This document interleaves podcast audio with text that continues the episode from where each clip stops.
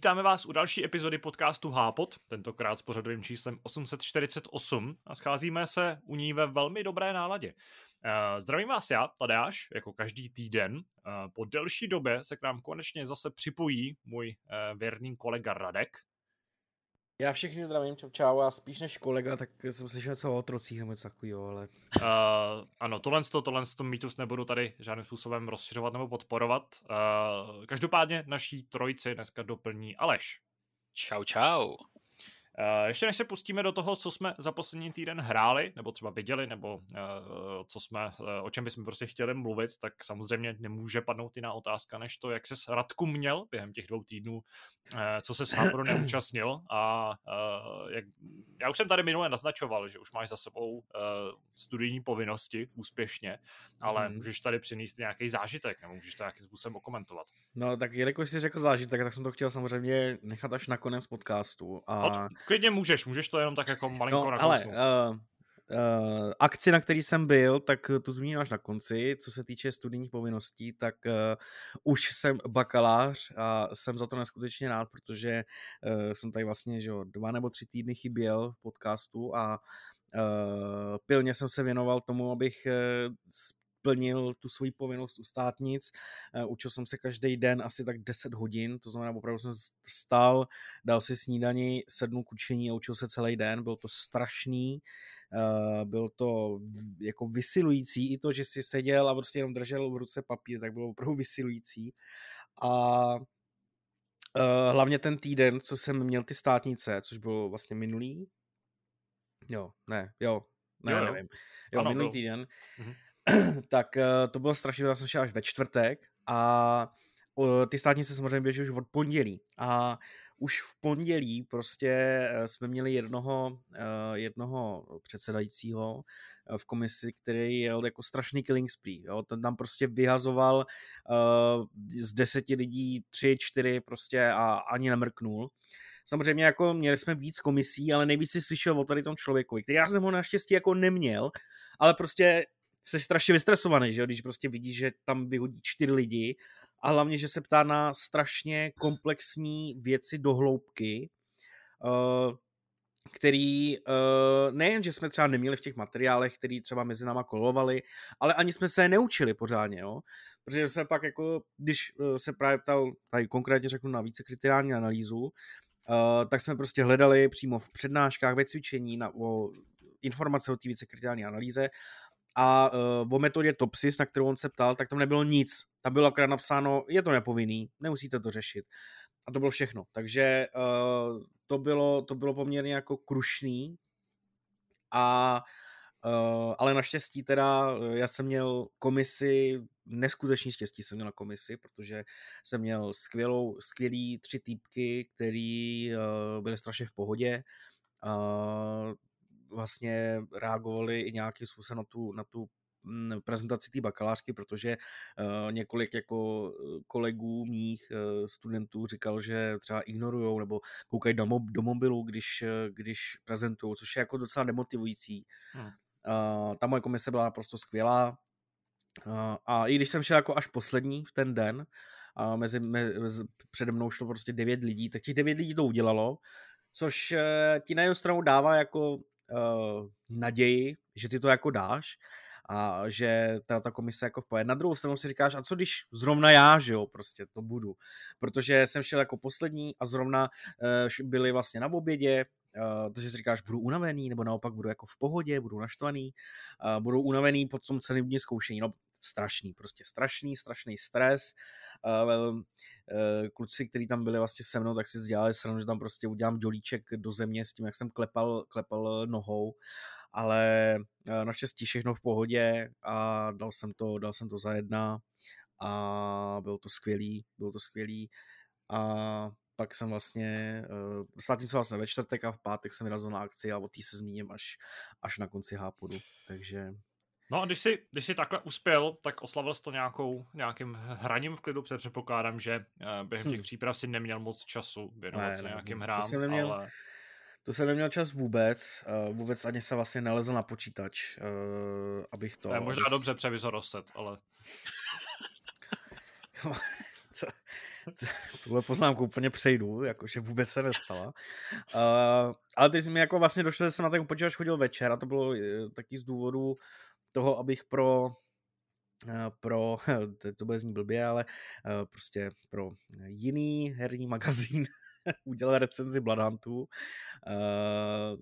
Ta samozřejmě vyjde u nás, ale tím, jak vlastně jak já jsem přijel v sobotu z akce, neděli se nějakým způsobem odpočíval a od pondělí už prostě plná pracovní povinnost tady na hrej a ani tak jsem vlastně jako neměl čas nic moc hrát. Já jsem jediný, co jsem zkoušel, bylo Roll Champions, který jsme uh, zkoušeli vlastně já, ty a Míra. Uh, to jsem hrál i potom, protože si myslím, že asi ta recenze spadne na mě. Uh, takže to jsem hrál i potom, zkoušel jsem to a mimo to vlastně, vlastně nic, ale Uh, mám přichystáno spoustu her, který bych chtěl vyzkoušet. Uh, mimo jiné samozřejmě Armory Forger, uh, který si musíme zrecenzovat, nebo aspoň napsat nějaké dojmy z toho, uh, jaká je nová hra od Bohemky. A uh, mám tady v plánu hrát několik her, které jsou vlastně jakoby přizpůsobení ovladači, protože mi od HyperX přišel nový ovladač a e, možná to víte, možná jsem to tady někdy říkal, že já jsem jako nikdy ovladač po odevzdání Xboxu před eh, x lety jako neměl v ruce a eh, jako chtěl jsem ovládat, samozřejmě nebych mohl hrát hry, nikdy jsem prostě tím, jak jsem žil, tak jsem se nikdy nekoupil, teď mi přistal ovladač, který mi jako zůstane, takže ho musím využít, takže mám tady přichystaný Star Wars Squadrons, uh, mám tady přichystaný Forza Horizon 5, uh, Dirt 5 a Dirt Rally 2, uh-huh. uh, takže spoustu her, který musím vyzkoušet. No a když už ses otřel o ty Roller Champions, tak eh, o tom možná klidně můžeš trošku, trošku podrobněji povyprávět, protože to je hra, který no. jsme se tady zatím moc nevěnovali. Hele, je to, je to strašně zajímavý, protože eh, když jsme to hráli my tři, tak si myslím, že jsme se tak nějakým, a pak jsme vlastně psali ty dojmy, že jo, tak jsme se nějakým způsobem shodli na tom, že ta hra vlastně není jako vůbec špatná. Jo, hmm. uh, abych vysvětlil základní princip, protože i já jsem do té hry šel uh, vlastně s takovým trošku tajemstvím, protože jsem vůbec nevěděl, o co půjde. Uh, je to podle mě, a myslím si, že se o tom bavili i média, když, když se to oznamovalo, když byly ty různý testy, je to primárně konkurence pro Rocket League. Uh, tehdy jakoby monopol, nebo Rocket League drží monopol ve v takových těch závodních sportovních free-to-play kompetitivních hrách a Roll Champions tohle chce nějakým způsobem rozbít a ten princip je vlastně stejný. Je to prostě free-to-play hra, která cílí hlavně na, eh, na soutěživého ducha, na eh, vzájemný, vzájemný vlastně soutěžení, na co nejlepší vypilování svých schopností. Ten základní princip je, že jste na oválné aréně, máte postavy, které jsou na kolečkových bruslích a vlastně jakoby mají míč a jezdí s ním okolo té arény. oni musí projet Eh, minimálně jedno kolo s tím míčem v ruce nebo prohozením toho míče nějakýma checkpointama, který po té mapě jsou, aby získali bod. Eh, ten bod získají vhozením míče do branky a vyhrává se získání buď pěti bodů, anebo uh, vlastně jakoby tím, že máte víc bodů než soupeř o, po sedmi minutách. Když jsme to zkoušeli my, tak jsme vlastně byli v takovém sezení s ostatními novináři a Řekl bych, že jsme všichni byli na tak na nějaký podobný skillový úrovni, uh, takže uh, jsme tak jako vyhrávali, prohrávali. Byla to poměrně velká zábava, já jsem se strašně bál toho, že uh, celkově ten mechanismus herní nebude vypilovaný, nebude to pořádně fungovat, že, že prostě že to nebude zábava z toho hlediska, že to nebude dodělaný, nebo že to nebude domyšlený. A v tom jsem se Eh, to, to pro mě bylo překvapení, protože ta hra jako tohoto všechno má podle mě zvládnutý. Uh, ta hra uh, dobře reaguje na, na input, uh, dobře reaguje na, řekněme, jak ten teamplay, to, to, tu spolu, spolupráci v rámci týmu, tak vlastně na to, že do vás ty ostatní hráči můžou narážet, aby vám vyrazili míč z ruky a mohli ho získat samozřejmě pro sebe.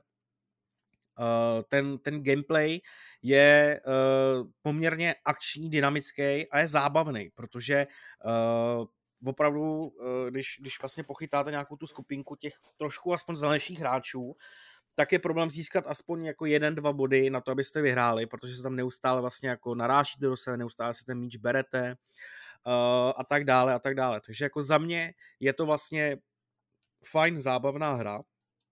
Uh, jak jsem to zkoušel i po to napsání dojmů, tak jsem, já nevím, já nevím, co se stalo, jestli to měli nějaký propléři jako dřív, nebo absolutně netuším, ale narazil jsem asi na dva zápasy, hmm. kde proti mně už byli fakt jako vyskilovaný hráči, ke, já jsem neměl šanci. Já jsem absolutně neměl šanci, protože oni uh, vlastně, jak jsem psal do dojmu, že podle mě ta hra nemá takový ten převis pro, pro, pro, pro ty vole, pro pokročilejší hráče, to znamená nějaký lepší využívání těch mechanismů, tak jsem se naprosto spletl, protože oni výjížděli po těch zdech té arény někam úplně strašně vysoko, nabírali 100 kilometrových rychlosti, uh, dělají tam úplně nějaký pokročilý moves, uh, dokonce jsem na Redditu viděl uh, mechanismus, kdy ty vlastně vyjedeš po té zdi nahoru, ještě jakoby dešneš s míčem víc nahoru, aby si se pak pustil dolů. No, no strašný, jako byl jsem překvapený, co vlastně ta hra reálně teda nabízí, že ty mechanismy jsou vlastně už, už základu jako pokročilejší hmm. a třeba jak jsme hráli, že jo, a tam, ty tam máš takový to kvéčko, kdy vysto, vyskočíš uh, nahoru, že jo, jestli hmm. si, uh, já nevím, co to bylo na ovladači za, za tlačítko. No, ono uh, se nespomenu, ale vím, co myslíš. No jasně, to prostě, vy tam máte tlačítko, kdy jako fakt vyskočíte hodně nahoru. V úplném základu pro základní hráče je to tak, aby se postavili před branku a chytali míč. Ale oni, ty hráči to využívali tak, že vlastně vyjeli nahoru na tu zeď a jakmile ta postava začala zpomalat, tak oni vyskočili úplně nahoru a vlastně se chytli té zdi a jeli dolů, aby prostě nabrali tu rychlost, jo. Takže jako fakt hustý. V těch zápasech já jsem neměl jedinou šanci jako proti ním. Ty nazbírali prostě pět bodů a za vole minutu prostě, jo. Hmm. A bylo to jako fakt hustý. Na druhou stranu jsem dneska, myslím, že to byl dneska, četl uh, dojmy z hraní od PC gamerů a tento totálně zhejtil. Tento zhejtil, že je to prostě nezábavná hra, že tam nemají dotažený ty mechanismy, že uh, ta hra zkrátka jako nebude úspěšná, že že, no prostě jako zhejtil to, jo? Že, že ty mechanismy nejsou prostě vypracovaný, že ta hra nemá šanci uspět.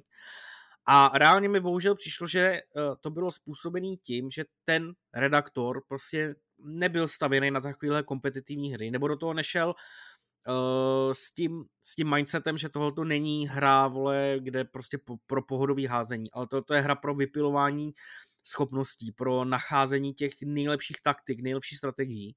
A za mě prostě v tom směru ta hra funguje poměrně dobře. Uh, problém teďka je podle mě uh, obsah, protože mm-hmm ho tam jako dle mě není, není dostatek, není ho tam dost. Samozřejmě jako ten základní mechanismus se prostě nějakým způsobem moc nebude měnit, stejně jako u Rocket League prostě vždy a všude to bylo o uh, hazování míče do branek, to bude tady taky, ale uh, jsou tam třeba jiný arény, jsem zjistil, když máš dostatek fanoušků, tak se ti změní aréna, uh-huh. s tím, že vyjíždíš dokonce z takový jako speciální koje, ne, ne že se spawnuješ přímo na aréně, ale vyjíždíš z takový koje, ale to jsou prostě jako dvě mapy a to není dostatek. Není to dost pro to, aby si nějakým způsobem změnil to prostředí. Uh, za druhé by se podle mě mohl měnit třeba eh, pozice té branky, uh, která tam je uh, někde prostě že staticky na jednom místě. Mohla by se podle mě měnit a mohl by se trošku hrát s tím principem toho, že by si třeba jezdil na jednu stranu, na druhou stranu, nebo by si musel třeba projekt checkpoint někde nahoře.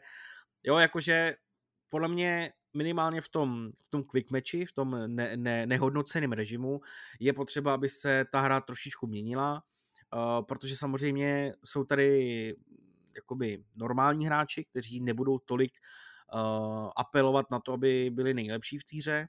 Pro ty pro tu druhou část, která chce vypilovat ty své zkušenosti, už je tady Ranked mod, který jsem zatím teda neskoušel, protože tam byly strašně dlouhé čekací doby, ale myslím si, že tam to jako bude v pohodě ale myslím si, že tady je potřeba udělat další segment té hry, který bude víc odvázaný, víc prostě arkádový, uh, který bude hlavně o té zábavě a ne o tom být jako úplně nejlepší nebo pilovat ty, ty schopnosti na té jedné mapě nebo na tom jednom layoutu. A jsem zvědavý, co tam vlastně udělají s tou třetí nebo čtvrtou částí, která tam je v tom play. A to jsou nějaký eventy nebo akce, co to tam bylo. A to bohužel myslím, že to zatím nebylo zpřístupněný. A je možný, že právě tady ta část bude určená pro tady ty normální hráče, ale Uh, jako za mě ta hra je, vypadá velice dobře. Uh, myslím si, že má šanci vlastně jakoby uh, už se to psal v tom článku, sdílet komunitu s Rocket League komunitou, protože principem uh, té hratelnosti jsou to jako dvě odlišné hry a jediný problém prostě vnímám v tom, v tom marketingu, v tom, že se vlastně prakticky o té hře vůbec nemluví. Jo, jako myslím si, že kdybychom nedostali pozvání od, od um, Conquestu nebo od Ubisoftu na to, abychom si tu hru vyzkoušeli, tak já bych prakticky nevěděl, že ta hra vyšla. Jo. Mm. To je za mě jako obrovská škoda a může to strašně moc jakoby uškodit té hře, protože se o ní nepíše, že jo, samo od sebe, jako se třeba psalo o Bloodhuntu, tam taky, že jo, jako marketing jako takovej nebyl skoro žádný, ale psalo se o té hře, protože přinášel něco jiného, něco nového, uh, byla zajímavá prostě. Ten Roll Champions je pro trošku užší, už, užší uh, část hráčů a samo o sebe se asi o ní psát nebude, no. Takže hmm. tak. Tak ono Já... se o té hře relativně dlouho mluvilo, ale v době, kdy byla poprvé oznámena, to znamená no, na ano, E3 2019. To no, si pamatuju doteď, že, že když je oznámili, tak dokonce rovnou bylo nějaké hratelné demo, že jsme mm-hmm. to zkoušeli v redakci, což je asi naposledy, co jsem byl v redakci od té doby. ale, ale tehdy, už, už tehdy jsme si trošku škrábali hlavy nad tím, jak, jak velký potenciál ta hra má. A tím, že ta hra teď byla tři roky, dá se říct, v limbu a vychází až teď, nevím, no, je to takové zvláštní rozhodnutí a ten takový bas, který by okolo té hry měl být, tak ten bohužel přišel před těmi třemi lety. No, jako já si myslím, že ty tři roky, já jsem jako takhle, tohoto asi řekne hlavně Tadeáš, protože ten tu hru zkoušel dřív. Já jsem hmm. tu hru neskoušel vůbec předtím. A každopádně eh, já, já si myslím, že ty tři roky prostě byly potřeba pro to, aby se fakt vychytali ty naprosté maličkosti, které by třeba za normálních okolností nebyly vůbec důležitý, ale u kompetitivní hry ti opravdu rozhodou, rozhodou pixely. Ani teď, v určitých momentech, ta hra uh, třeba blbě reaguje na to, když do tebe někdo narazí a ty seš ve vzduchu, tak občas, občas to vezme ten model, co je na zemi a ten míč ti stejně vyrazej. Ale stává se to opravdu jako v minimu, jako uh, minimální, minimální, mi, kámo, já už nemluvím prostě, minimálním počtu situací a ve většině případů bych řekl, že ta hra reaguje dobře. A myslím si, že takovéhle věci je extrémně těžký uh, správně jako vytvořit. Uh, správně jako udělat ty modely, ten networking, to všechno musí být strašně složitý. A myslím si, že tohle to bylo jedním z těch důvodů. No. Já jsem, abych to uvedl trochu jako konkrétně, tak uh, zkoušel Roller Champions těsně po uh, odhalení během show Ubisoftu na E3 v roce 2019, což uh, Aleš správně podotýká, že byl moment, kdy jsme tam společně seděli v redakci, uh, takže jsme to stahovali, zkoušeli. Tehdy šlo o nějakou alfa verzi, pre-alfa verzi, byla to nějaká opravdu hodně, hodně raná varianta vývoje, nebo hodně raná fáze vývoje. A pamatuju si, že vlastně jsem z toho hraní měl takový pocit, že to je prostě ta nejvíc jako generická a nezajímavá věc, co jsem za poslední dny viděl, protože to šlo opravdu o spíš takovou ukázku toho, eh, jak by vlastně měla nějakým způsobem vypadat ta stylizace, jak by měl vypadat ten jako základní hratelnostní koncept, ale vlastně, když se to dostal do ruky, tak to jako nebyla žádná, žádná žádná velká zábava, nebylo, nebylo to nic přelomového. A navíc se o té hře pak jako přestalo mluvit, tak jsme tady nějakým způsobem naznačili a ty tři roky se na ní pracovalo. Prakticky jsme o ní neslýchali, nevídali jsme trailery, eh, pozapomnělo se, pak opět přišla ta připomínka, eh, kterou jsme dostali třeba skrze tu pozvánku na, na betu, eh, nebo na, na, na tuhle, ne na betu, na tuhle tu vlastně v podstatě už jako plnou verzi, kdy jsem podstatě jako byl vlastně seznámen s tím, že ta hra bude opravdu vycházet. Tam ten marketing opravdu jako nebyl, nebyl vůbec uh, proklamovaný. A je fakt, že jsem k týře přicházel s uh, nulovýma očekáváníma, což v poslední době mám docela často a vlastně je to spíš ta jako lepší varianta, než kdyby to bylo naopak. A nechci říkat, že jsem byl nějak jako příjemně překvapený, ale musím vlastně souhlasit se vším, co tady řekl řek Radek s tím, že to je zábava. Ten základní koncept je velmi jednoduchý, je svižný, je hrozně jednoduše uchopitelný. Samozřejmě je to taková ta jako easy to learn, hard to master uh, záležitost, kdy opravdu jako po dvou zápasech přesně víte, co se má zhruba dít na té ploše, ale ani po desítkách hodin zřejmě nebudete dosahovat zdaleka úrovně těch mistrů, o kterých si tady mluvil. Jsem, uh, jakkoliv mě úplně nepřekvapuje, že už teď existují hráči, kteří jako utekli tomu, tomu standardu a zřejmě s nimi jako nejde moc hrát už pak v ten moment ten, ten klasický rychlej zápas. A zároveň taky souhlasím s tím, co se tady zmiňoval o tom, že jako základním problémem v současnosti je obsah, protože Uh, asi jsme tady úplně jako explicitně nezmínili, že ta hra je free to play, což je docela důležitý, uh, takže si ji můžete úplně v klidu vyzkoušet, navíc je miniaturní, má asi jenom 4 GB, takže ani nestrávíte moc času stahováním, zvlášť při dnešních, dnešních rychlostech internetu. Ale samozřejmě tomu odpovídá i ten, ten obsah, který je založený na tom, že opravdu musíte trávit docela dost času těma zápasama, abyste si aspoň odemykali nějaký kosmetický předměty. Uh, ta stylizace mi přijde docela v pohodě, ale ten jako vlastně nedostatek těch, eh, těch arén a právě ta vlastně jako jednoduchost toho základního hratelnostního konceptu je zároveň podle mě velkým rizikem pro to, že po těch 15 nebo 20 zápasech, co jsme v tom strávili v ten den, kdy jsme měli vlastně přístup k tomu, k tomu early accessu, tak jsem měl vlastně pocit, že už jako tam jako není nic moc, nic moc jako žádná nadstavba velká, kterou bych se, která by mě ještě zajímala, kterou bych se chtěl učit, protože prostě v normálních sportovních hrách nebo podobných hrách, kde jako zápolíš, tak jsou, je tam nějaká úroveň komplexnosti. I v tom Rocket League je prostě ta komplexnost v, těch, v tom skákání, v tom, v tom nějaký hře ve vzduchu, přece jen tam ta hratelnost je trošku odlišná od tohohle. A uh, zase mezi tohle to úplně nepočítám právě takový to, že se musíš fakt jako naučit tu hru hrát jako totální profík a dělat tam nějaký šílený jako zvrhlosti. Jo. To podle mě není úplně, uh, úplně to, co mám na mysli, nějakou tou větší variabilitou. A přesně to jsou ty věci, které zmiňuješ, že by se tam měly nějakým způsobem jako modifikovat třeba ty podmínky, za kterých se hraje, měly by, se tam, měly by tam být víc proměných na těch hřištích, měly by být nějakým způsobem kreativnější. A tohle je prostě věc, na který musí zákonitě teďka šlápnout autoři, Uh, je to asi i důležitější, než to, aby prostě v týře bylo víc, já nevím, oblečků nebo nějakých uh, účesů uh, nebo barev, barev bruslí. A jsem zvědavý, kam se to posune, jsem zvědavý, jestli ta hra obstojí, jsem jako, nechci být ani optimistický, ani pesimistický v tomhle ohledu, uh, jsem realista, nechám se prostě překvapit, jestli, jestli dopadne jako Hyperscape, což vlastně byl ten katastrofální projekt Ubisoftu, který totálně jako nedokázal uh, splnit to z toho očekávání. Ale na druhou stranu ta hra má potenciál, jako zábavná, je celkem odladěná uh, na to, jak, jak jako vypadala tehdy, když jsme ji zkoušeli před třema rokama, samozřejmě logicky, tak uh, hodně pokročila. A pokud vás tohle popisu jenom trochu zajímá, tak rozhodně doporučuji aspoň vyzkoušet, protože je zdarma, což je, myslím, ten docela zásadní faktor, proč zkusit aspoň stáhnout. No jako, eh, jak ty se teďka mluvil o tom Hyperscape, já bych jenom chtěl jako tak trošku porovnat právě ty dva projekty, protože Hyperscape jsem samozřejmě zkoušel a uh, Myslím si, že tahle ta hra má uh, rozhodně mnohem větší potenciál než Hyperscape, protože ta, ten Battle Royale od Ubisoftu měl, eh, byl, byl opět, byl dobře zpracovaný, ten základ byl dobrý. Jo? Ubisoft si dal záležet na tom, aby ta hra základu fungovala, aby se ti nestalo to, že uh, prostě nějaký mechanismy nebudou úplně dobrý, jo? prostě dobrý.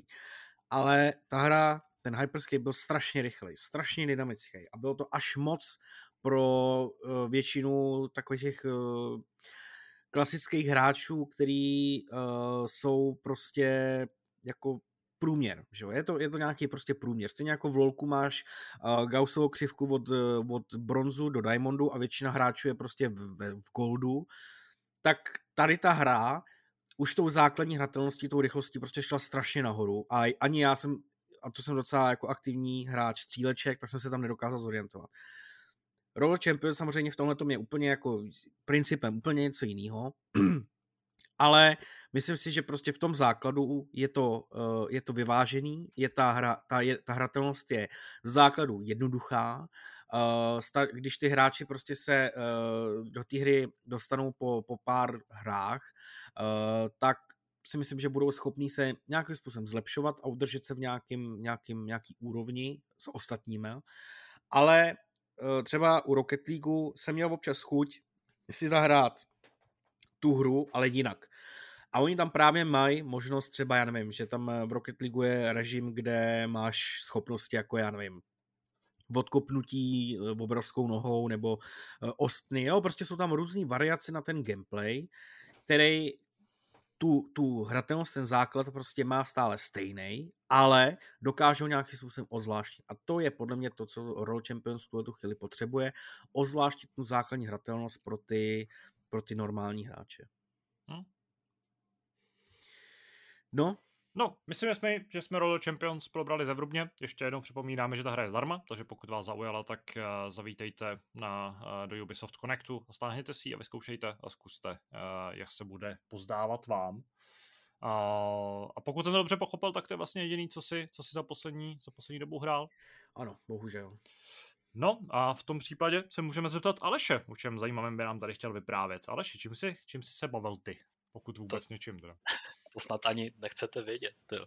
Uh, no, ale jelikož mě taky čekají státnice za necelé tři týdny, tak uh, je to u mě takové všelijaké zhraním. Uh, věnuji se samozřejmě stále FIFA, stále FIFA 21, protože 22 stále není v EA Play, ale uh, co, co mě drželo asi tři dny a tři dny ve stylu třeba pět hodin denně, tak to byl překvapivě Hobota Life, což je Eh, česká hra, ostravská hra. Možná si pamatujete mou recenzi, která sklidila spoustu uh, nepříliš hezkých komentářů, uh, ale četla se taky hezky. Hobota of Life je teda ostravská hra, je o životu bezdomovců na ulicích, herní náplň je přehrabování se v koších, mácení se s ostatními bezdomovci a tak dál. A já jsem té hře dal, pokud si správně pamatuju, šestku v recenzi, asi před mm-hmm. rokem.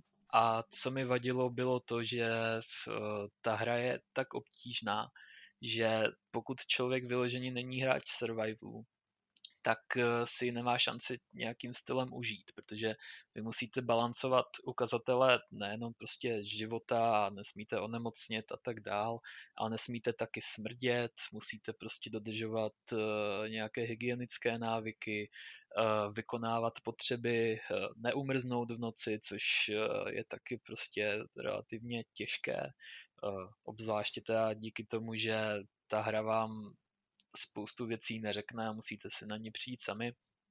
A ono je to asi super právě pro ty hráče survivalu, pro hráče, kteří mají na tu hru 200 hodin vyhrazeného volného času. Uh, takový člověk v tom prostě musí úplně si uh, chrochtat blahem. Uh, to já úplně nejsem, ale chtěl jsem se k té hře vrátit, protože ta, ta základní náplň mě bavila a tak eh, jsem hledal po internetu a můžu se dostí oznámit, že jsem se stal eh, nejnovějším členem klubu cheaterů redakce Hrej.cz. Eh, stáhnul jsem si trainer a vypnul jsem tady všechny tyhle, nebo všechny, většinu tady těchhle potřeb, které mě při tom hraní otravovaly a chtěl jsem se víc soustředit na tu hru samotnou, protože Um, máte prostě takový open world, který je směsicí všech eh, českých měst, hlavně teda Prahy. Uh, ta, ta mapa není nějak extra velká, ale pohybujete se na ní pěšky, to znamená nějakou dobu se tam nachodíte a v, uh, celkem dost mě to začalo bavit. Uh, problém je v tom, že ta hra uh, nefunguje úplně tak, jak bych si představoval. Ty úkoly jsou po čase hodně repetitivní, prostě po, po nějaké době, kdy, kdy jsem se snažil v té, v té hře najít větší smysl, nějakou prostě, ať už je to příběhovost nebo nějakou, nevím, druhou stranu mince, cokoliv, uh, tak jsem pořád dostával jenom úkoly typu běž prohledat koš a najdi tam peněženku, nebo tady umřel bezdomovec, běž najít jeho ostatky a tak dál jsou to prostě všechno takové ty typické fetch questy, které znáte z MMOček třeba. Uh, přijde mi to jako hrozná škoda, protože těch, těch nápadů tam pár je, některé fungují víc, některé míň. Uh, pro, pro Čecha nebo pro Čechoslováka je to zajímavé prostředí navíc, protože třeba ti někteří bezdomovci jsou pojmenovaní po, po českých herních novinářích, Uh, najdete tam Zdeňka Polrechta, což je pán, který se nápadně, připomí, uh, nápadně podobá jistému českému kuchaři, uh, jistému šéfovi. A v, eh, je tam prostě spousta zajímavých reálí, ale přijde mi, že ti tvůrci prostě jdou o krok, o krok méně, než já bych si představoval. A je to hrozná škoda. Takže jsem se dostal po nějakých 15 hodinách hraní do bodu, tady s těmi cheaty, takže dejme tomu, že normálně bych se tam dostal třeba po 20-30 hodinách, kdy už mě to prostě znechutilo. Neustále běhat z rohu mapy do druhého rohu mapy a krást železo a prostě schánět porno časopisy a nevím co ještě. Eh, je škoda, že tam v té hře není víc těch nápadů eh, a je škoda, že se tam ty mechanismy tak často opakují. Eh, nejvíc je to vidět asi na mechanismu jakýchsi gaunerů, kteří vás přepadávají. Vlastně v době, kdy vyšla ta, ta plná verze poprvé, to znamená před tím rokem, tak se mi hrozně často dělo to, že jsem prostě týpky, kteří vás chtějí zmlátit a sebrat vám peníze, potkával na, na každém druhém rohu a tak nějak jsem doufal, že v průběhu toho roku se tady tohle opraví a paradoxně mi přijde, že jsem je potkával snad ještě častěji, takže vydete cestu ze svého brlohu ke kostelu třeba, eh, to je nějakých, já nevím, 200 metrů a po té době vás chtějí, po, po té cestě vás chtějí okrást třeba dva, tři lidi za, za ty dvě minuty asi. Takže je to, je to dost ubíjející tady v tomhle. A v, ten potenciál tam samozřejmě je, ta hra je zábavná, eh, pokud prostě nechcete řešit ty survival věci, které jsou teda dost velkou částí té hry, tak eh, s trainerem by vás to mohlo nějakou dobu bavit, jako mě. A zároveň je tam těch objektivních chyb hrozně moc na to, abych tu hru mohl eh, univerzálně doporučit. Je to, dá se říct, takový protipol, protipol a teďka jsem zapomněl, jak se to jmenuje, Bum Simulator, což je další mm. bezdomovecká hra, kterou jsem eh, hrál v preview. Nevím, čím jsem si vysloužil tady tyhle bezdomovecké hry. Evidentně uh, je mám asi rád, nebo co. Uh, a ta hra je taková jakoby západnější, dá se říct, není tak složitá, ale uh, ten hlavní problém mi tam přišel podobný. Pořád stereotypní náplň, uh, jednoduché úkoly, jdi tam, udělej to a vrať se zpátky. Um, je to škoda, chtělo by to něco, něco příběhovějšího, něco prostě zajímavějšího, něco, něco trošku, nějak to trošku obzvláštnit. Takže já doufám, že, že třeba v Hobovi budou tvůrci pokračovat, uh, že se třeba časem dočkáme druhého dílu a že se jim tam podaří tady tyhle problémy nějakým způsobem aspoň, aspoň trochu opravit. A potom si myslím, že bychom mohli mít zase zajímavou herní sérii, která, která nám roste v Česku a nebyla by zajímavá jenom tím, že prostě ze zvláštního prostředí, prostě z takového neokoukaného, lehce bizarního, ale tím, že by se prostě fakt dobře hrála a byla zábavná. Takže tohle za mě hobo a, a jinak jsem vlastně nic jiného nehrál. Takže tady asi, asi přehodím slovo na tebe. O tom, co jsem já hrál za minulý týden, jsme si tady před chvílí povídali s Radkem, protože nad rámec Roller Champions jsem na nic jiného moc neměl čas a, a zase jsme vychytávali nějaký pracovní záležitosti. Ale už minulý, v minulý epizodě jsem tady avizoval, že jsem se začal uh, dívat, nebo že jsem začal sledovat seriál Halo, který tehdy vyšel, respektive dostal svoji poslední devátou epizodu uh, první série. A dneska už můžu spokojeně říct, nebo spokojeně, uh, dneska už prostě můžu říct, že jsem viděl kompletní první sérii seriálu Halo. Uh, zrovna před pár desítkama minut jsem dokoukal uh, tu inkriminovanou devátou epizodu. A jakkoliv jsem tady minule byl celkem optimistický a tak trochu jsem ten seriál uh, hájil s tím, že jsem měl za sebou tuším dva nebo, dvě nebo tři epizody, které ve mně zbuzovaly jistý, uh, jistou naději nebo jistý jako potěšení z toho, se to nakonec docela povedlo, tak ten výsledný dojem zas tak pozitivní není. Uh, nevím, jak to, z jaký strany k tomu úplně přistoupit, je to trošku komplikovanější, ale... začít těmi sexuálními scénami určitě, to je to, na co všichni uh, čekáme. K tomu se určitě dostanu, k sexuálním scénám a zadkům a tak, ale uh, jako ten seriál je prostě takový hot mess kompletně, jo, protože uh, asi nejjednodušeji řečeno, některé epizody mě nadchly, některé epizody byly fakt super, celkem jako evokovali prostě tu atmosféru Halo a, a tu předlohu. A některé epizody bohužel byly fakt takový, že jsem jako v podstatě přeskákal, že jsem jako eh, skipoval některé scény a jsem se dostal nakonec, což platí pro tuším hlavně šestou epizodu, která je fakt příšerná a doporučuji prostě jako nějaký, možná se na ně ani nedívat, pokud opravdu nechcete. Uh, základním problémem je, že ten seriál sleduje v podstatě tři příběhové linky, ze kterých se pak stanou dvě příběhové linky. Uh, v té jedné hraje hlavní roli Master Chief a Silver Team, neboli klasický Blue Team, ale v tom seriálovém univerzu je to trošku jako odlišný v tomhle tom ohledu. A je to ta, ten příběh o tom vlastně lidském snažení válce proti Covenant, o hledání artefaktů, o tom, co vlastně ten seriál hodně zabrušuje do problematiky toho, jak vlastně vznikají Spartani, ty supervojáci, jak byli nějakým způsobem vlastně od No a vlastně to tady jako nemůžu nahlas úplně zmiňovat, protože to je částečně spoiler, takže nebudu zabrušovat, nebo nebudu nějak moc zacházet do podrobností. Ale tahle za příběhová linka je docela fajn a jak říkám, v některých epizodách, které se specializují, nebo které jsou zaměřený právě na ní, tak eh, ten seriál má opravdu drive, opravdu umí jako ukázat docela zajímavé scény a, a je to velká zábava. Samozřejmě fantastický moment je ten, když přijde na scénu Cortana, protože tu dabuje Jen Taylor, která zároveň jí eh, propůjčila hlas a, a podobu i v, nebo hlavně hlas, i v herní předloze, takže tam je prostě to propojení s tou hrou úplně úžasný a, jako měl jsem z toho tak trochu husí kůži. Ale problém je, problémem je to, že zároveň se autoři snažili vymyslet něco, čím by jako zakotvili ten, tento univerzum nebo ten svět i pro, řekněme, jako nový fanoušky. A vymysleli pro tohle ty potřeby postavu uh, Kwan Han, což je vlastně dcera uh, jednoho z, uh, jednoho z jako velitelů toho odboje nebo toho odporu těch rebelů, o kterých jsem tady mluvil v minulý epizodě. A po dlouhé době se autorům povedlo komunitu Halo opravdu spojit a nějakým způsobem jako sjednotit uh, naprosto dokonale v názoru nebo nějaký jako emoci. Protože už jsem dlouho, protože celá komunita naprosto nenávidí tuhle tu postavu a chtěla by, aby prostě zanikla a dokonce se jim povedlo jak si jako spojit v tom, že si jako přeju, aby ta postava umřela co nejnásilnějším způsobem, aby prostě wow. Covenant zasklili tu její planetu a už se o ní vůbec nemluvilo.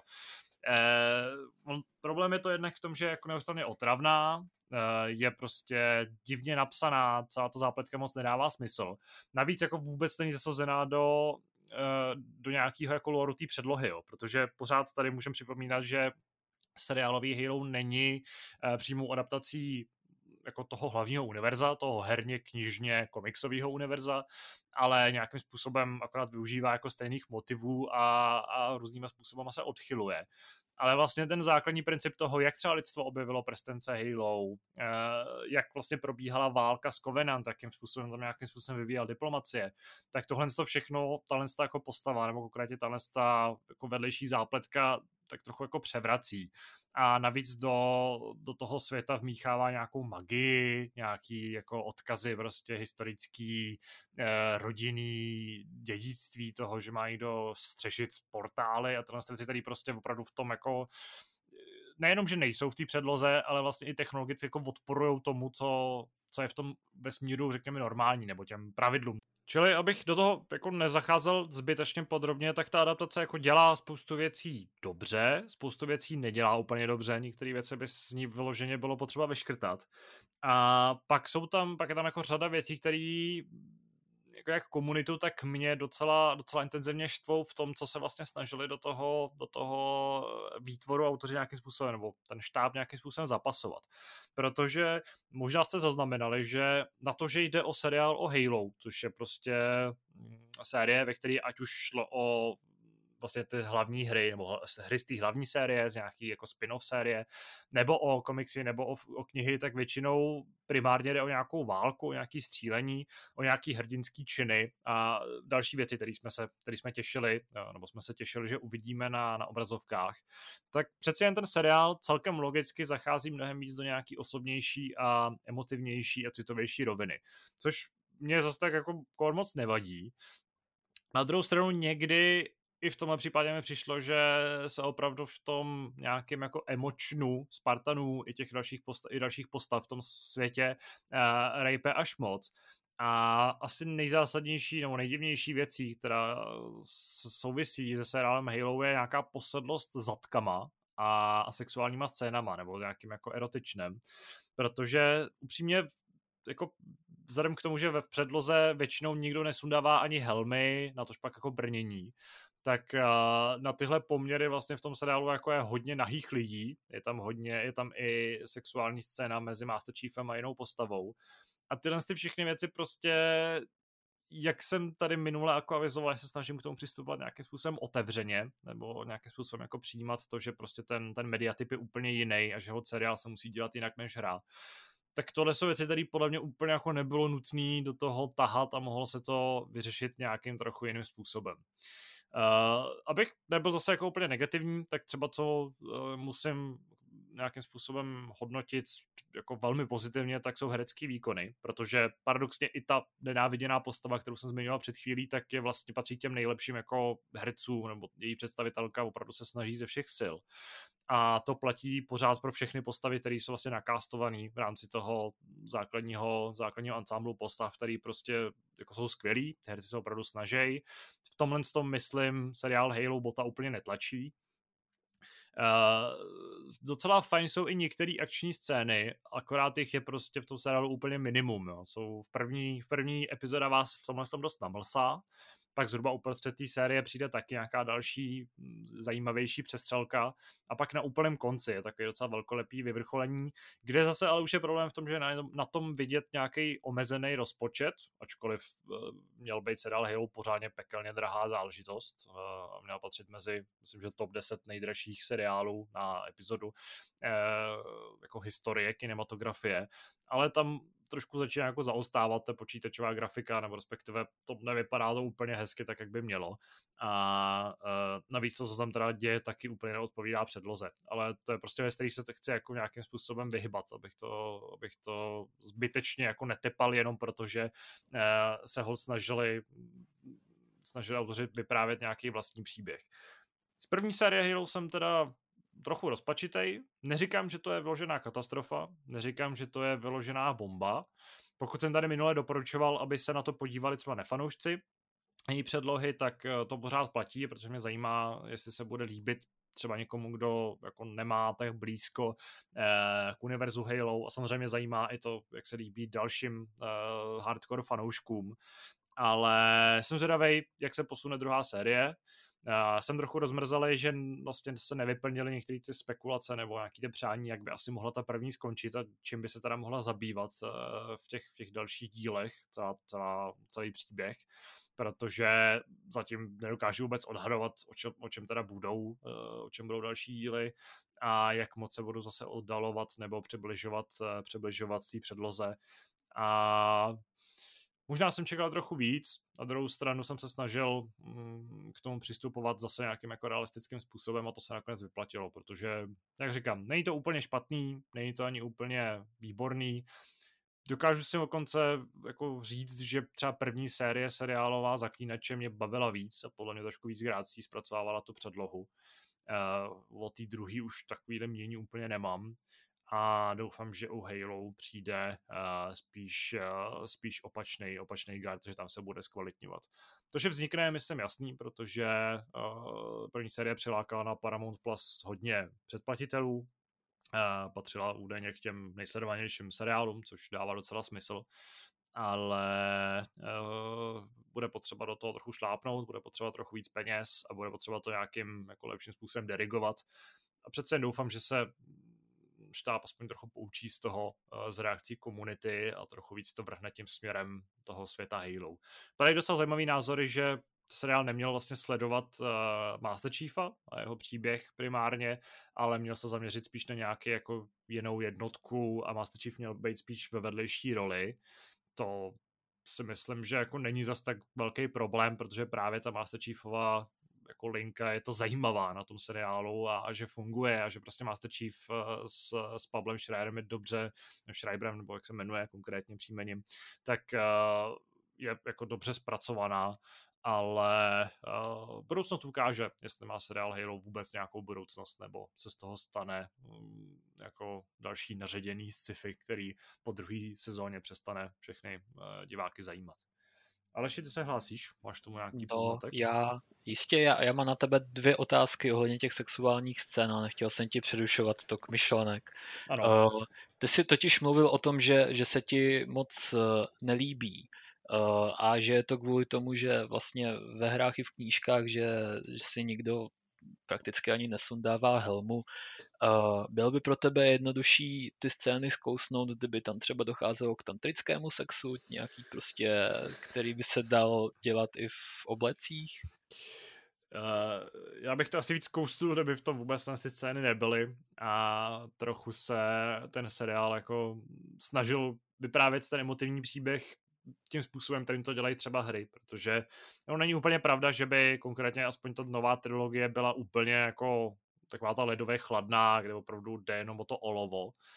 A přeci jen ta, i tam jako vlastně probíhá nějaký řešení nějakých pro, jako problematik, jako je láska, nebo náklonnost těch postav k sobě, nebo nějaká jako rodičovská láska, ale já zase nemůžu zacházet do podrobností, protože by šlo o spoilery, jo, proč vlastně ty scény úplně nefungují, no, proč jsou opravdu bizarní, to, co se tam děje na obrazovce. Ale prostě z toho nejsem nadšený. Dobře.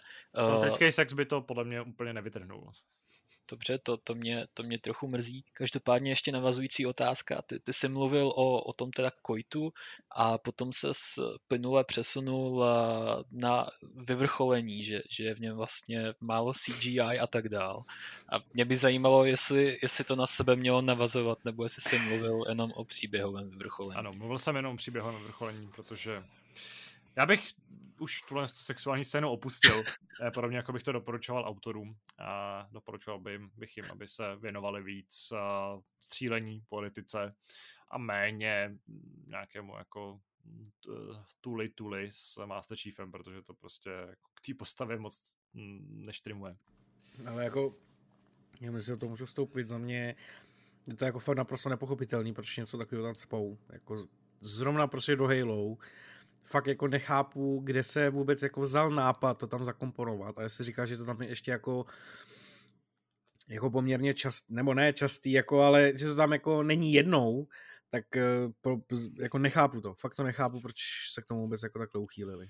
No, jako konkrétně tak, ta jako řekněme, romantická scéna je tam jednou, ale to, že tam výdáš ty postavy různým způsobem obnažený, je tam až jako podezřele často a hlavně to postupně gradovalo s eh, nadcházejícíma epizodama.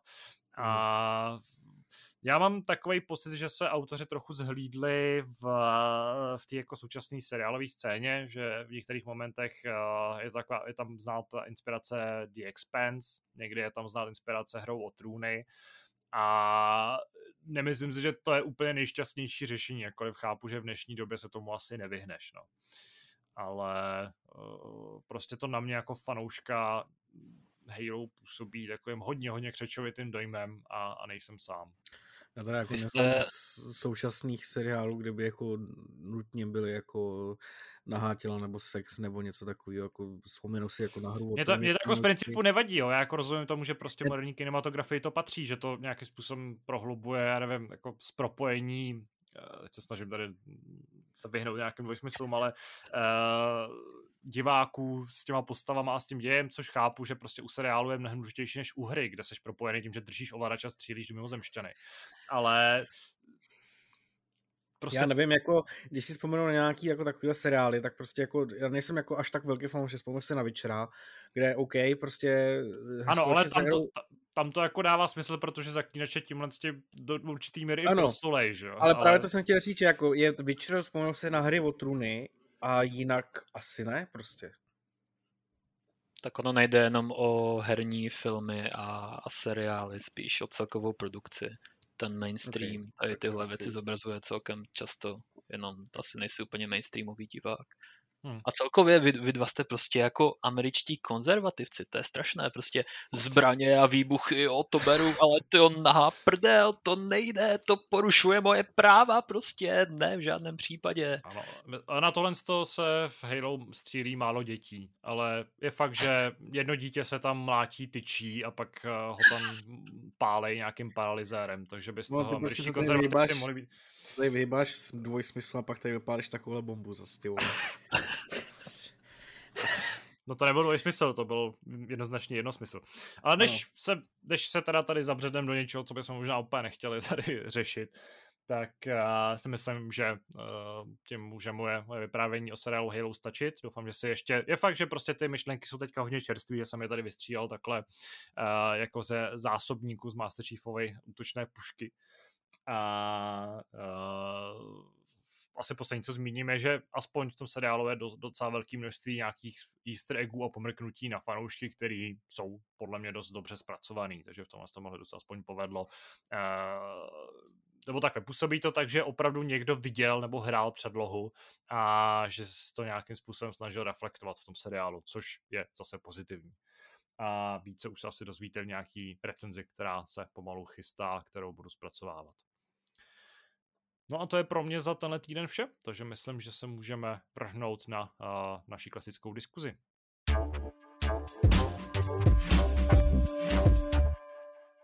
Rubrika Stalo se tentokrát bude patřit jedné jediné uh, barvě nebo jednému jedinému táboru uh, konzolového hraní, které už ale pomalu přestává být čistě konzolové a začíná se víc orientovat na počítače.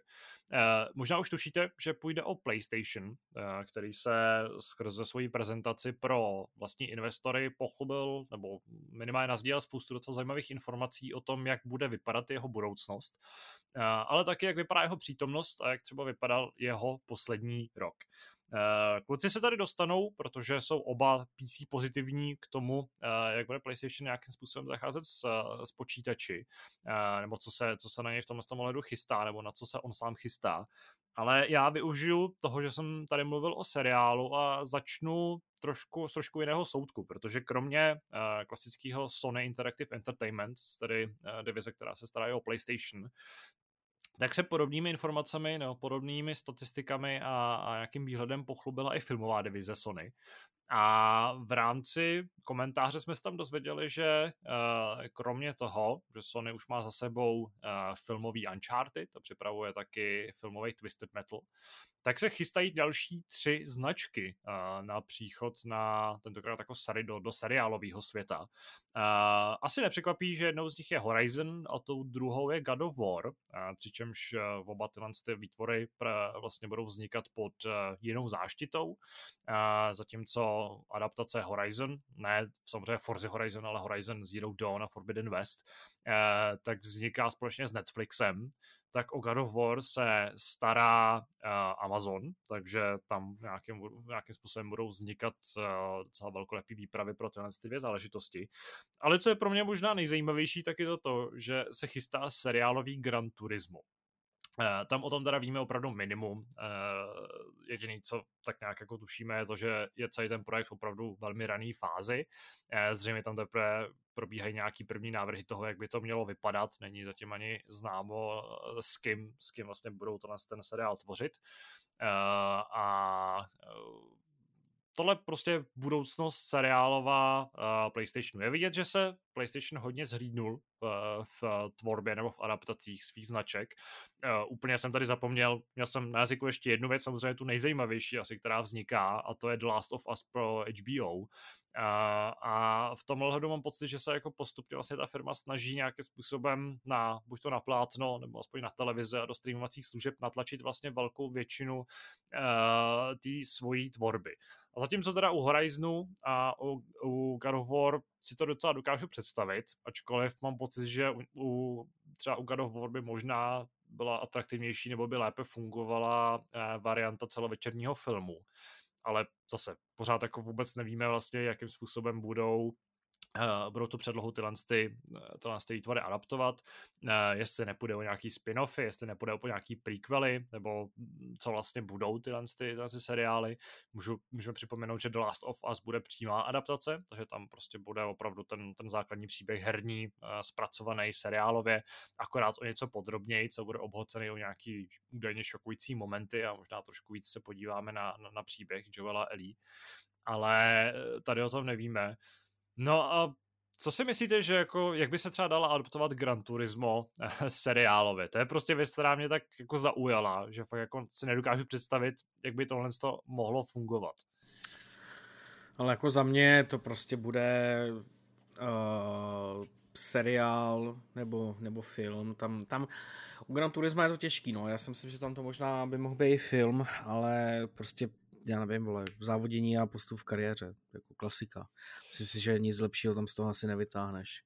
Ale co si řekl o tom, že by se ti líbilo spíš u God of War film než seriál, já si myslím, že eh, zrovna v tady těch případech, v těch herních adaptacích se tady toho už prostě nedočkáme, že by byly filmy, Aha. protože uh, že jo, film a seriál mají velice podobné budgety uh, v tom zpracování, že jo. A když jsem teďka koukal na odhadovaný budget uh, Halo series, tak je to 90 až 200 milionů dolarů, což prostě tě stojí i film, že jo. Ale uh výměnou za to máš 10 hodinových snímků místo jednoho dvouhodinového, že jo. A jako ten hype a tu, tu značku udržuješ při životě mnohem díl, než prostě u jednoho filmu. Takže já si myslím, že ty, ty hry jsou furt stále jako strašně riskantní na to, aby eh, se s tou udělal jeden film, že ukázal to World of Warcraft, který prostě jako už, už nemáme další film, že jo.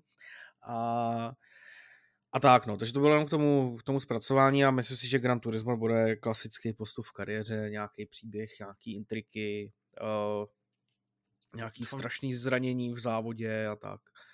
Doufám, že to kvalitativně převýší uh, filmový zpracování posledních Grid Legends, protože to bylo uh, podle mě takový jako skvělý příklad toho, jak by se asi neměly dělat vlastně live action závodní záležitosti. Ale ještě k tomu filmu, kdybych se vrátil, tak Uh, já mám zase takový ale dojem, že třeba konkrétně u Uncharted se potvrdilo, že eh, někdy se vyplatí to, že ten snímek můžeš nadspat do kin, kde uh, sklidí nějaký úspěch, pokud samozřejmě ho jako dobře zpromuješ, zasadíš do něj uh, správný herce, který zrovna letěj, pokud máš Toma Olenda prostě podepsanýho, tak je to samozřejmě jako mm. velká výhoda. A navíc pak ten film ty můžeš také jako hodit na streamovací služby. A tam je hlavně ten vtip v tom, že jako z čistě finančního hlediska si to představuju tak, že to, jestli se ti vlastně člověk, jestli člověk zaplatí Paramount Plus a podívá se na 10 hodinových epizod, a nebo si zaplatí Paramount Plus a podívá se na jeden dvou a půl hodinový film, ve výsledku jako ekonomicky jako je úplně jedno, že jo. Je fakt, že ty chceš ty jako eh, diváky nějakým způsobem udržet u té uh, u obrazovky, aby se nechali zapnout tu streamovací službu.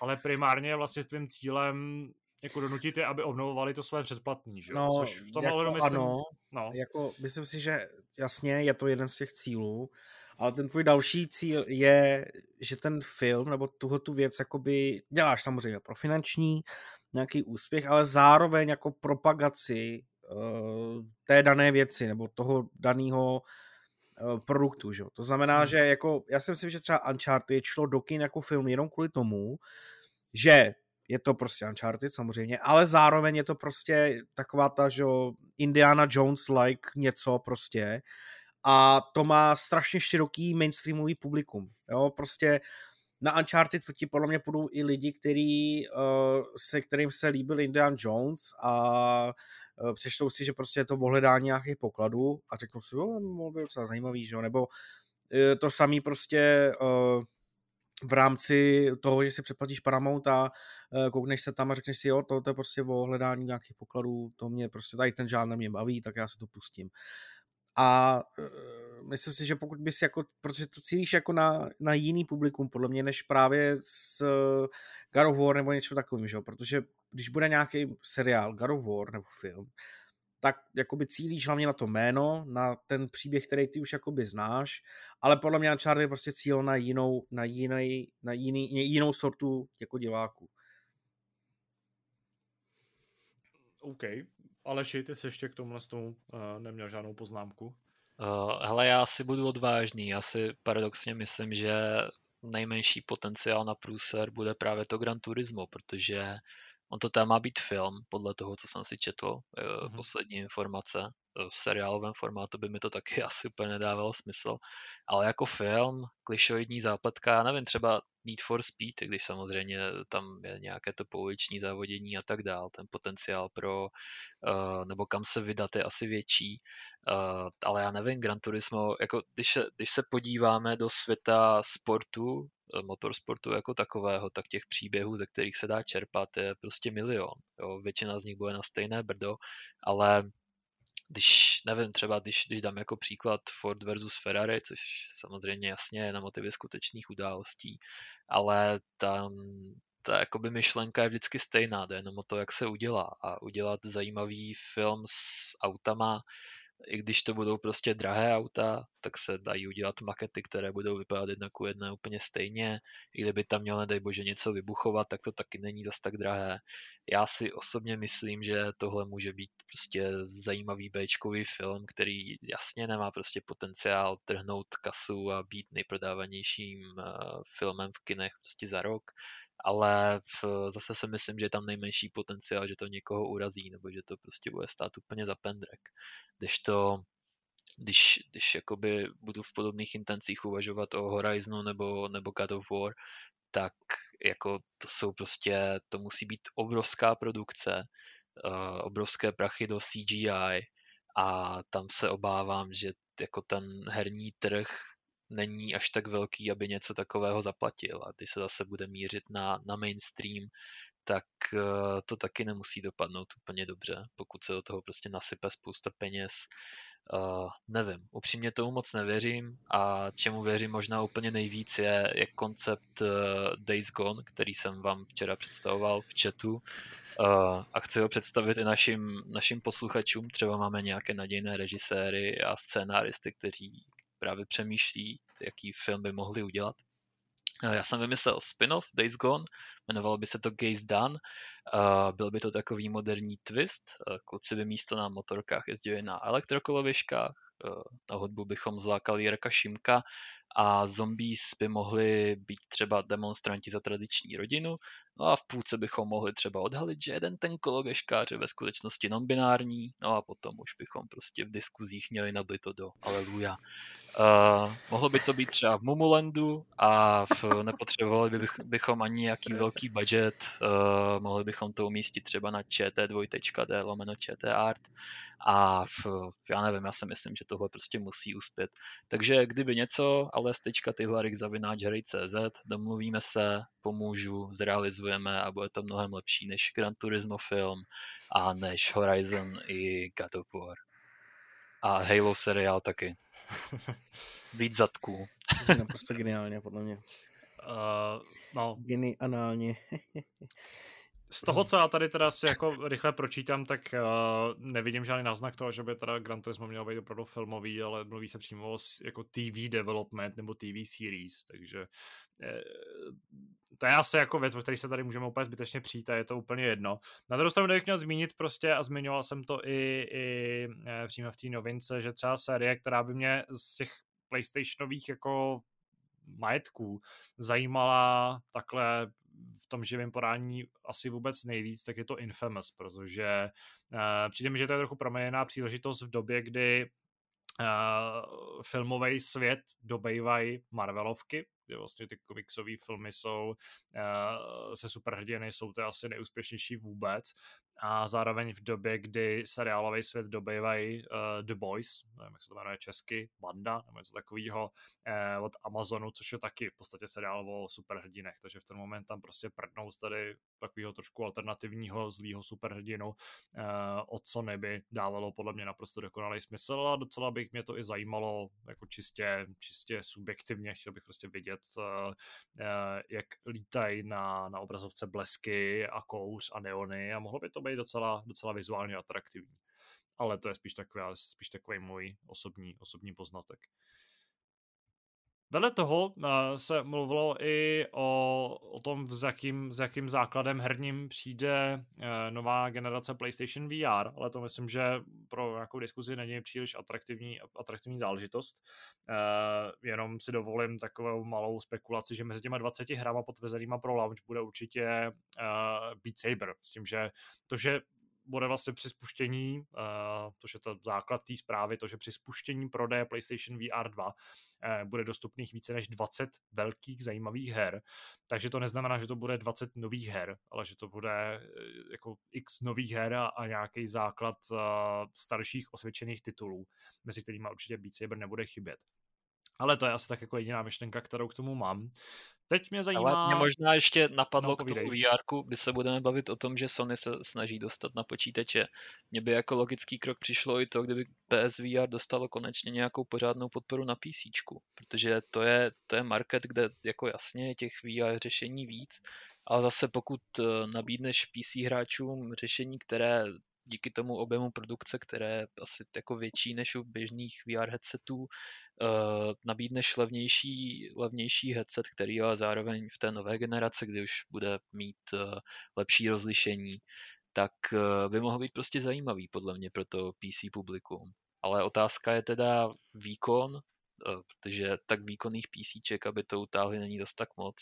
A druhá otázka pro mě je teda výkon na TPS 5, protože to rozlišení bude víc než Full HD na jedno oko, to znamená plné 4K a mám tam trochu obavu o to, co na tom vlastně bude vůbec vycházet, protože Beat Saber jasně je prostě nenáročná věc graficky, ale nějaké velké fotorealistické zážitky tam asi taky úplně nevidím.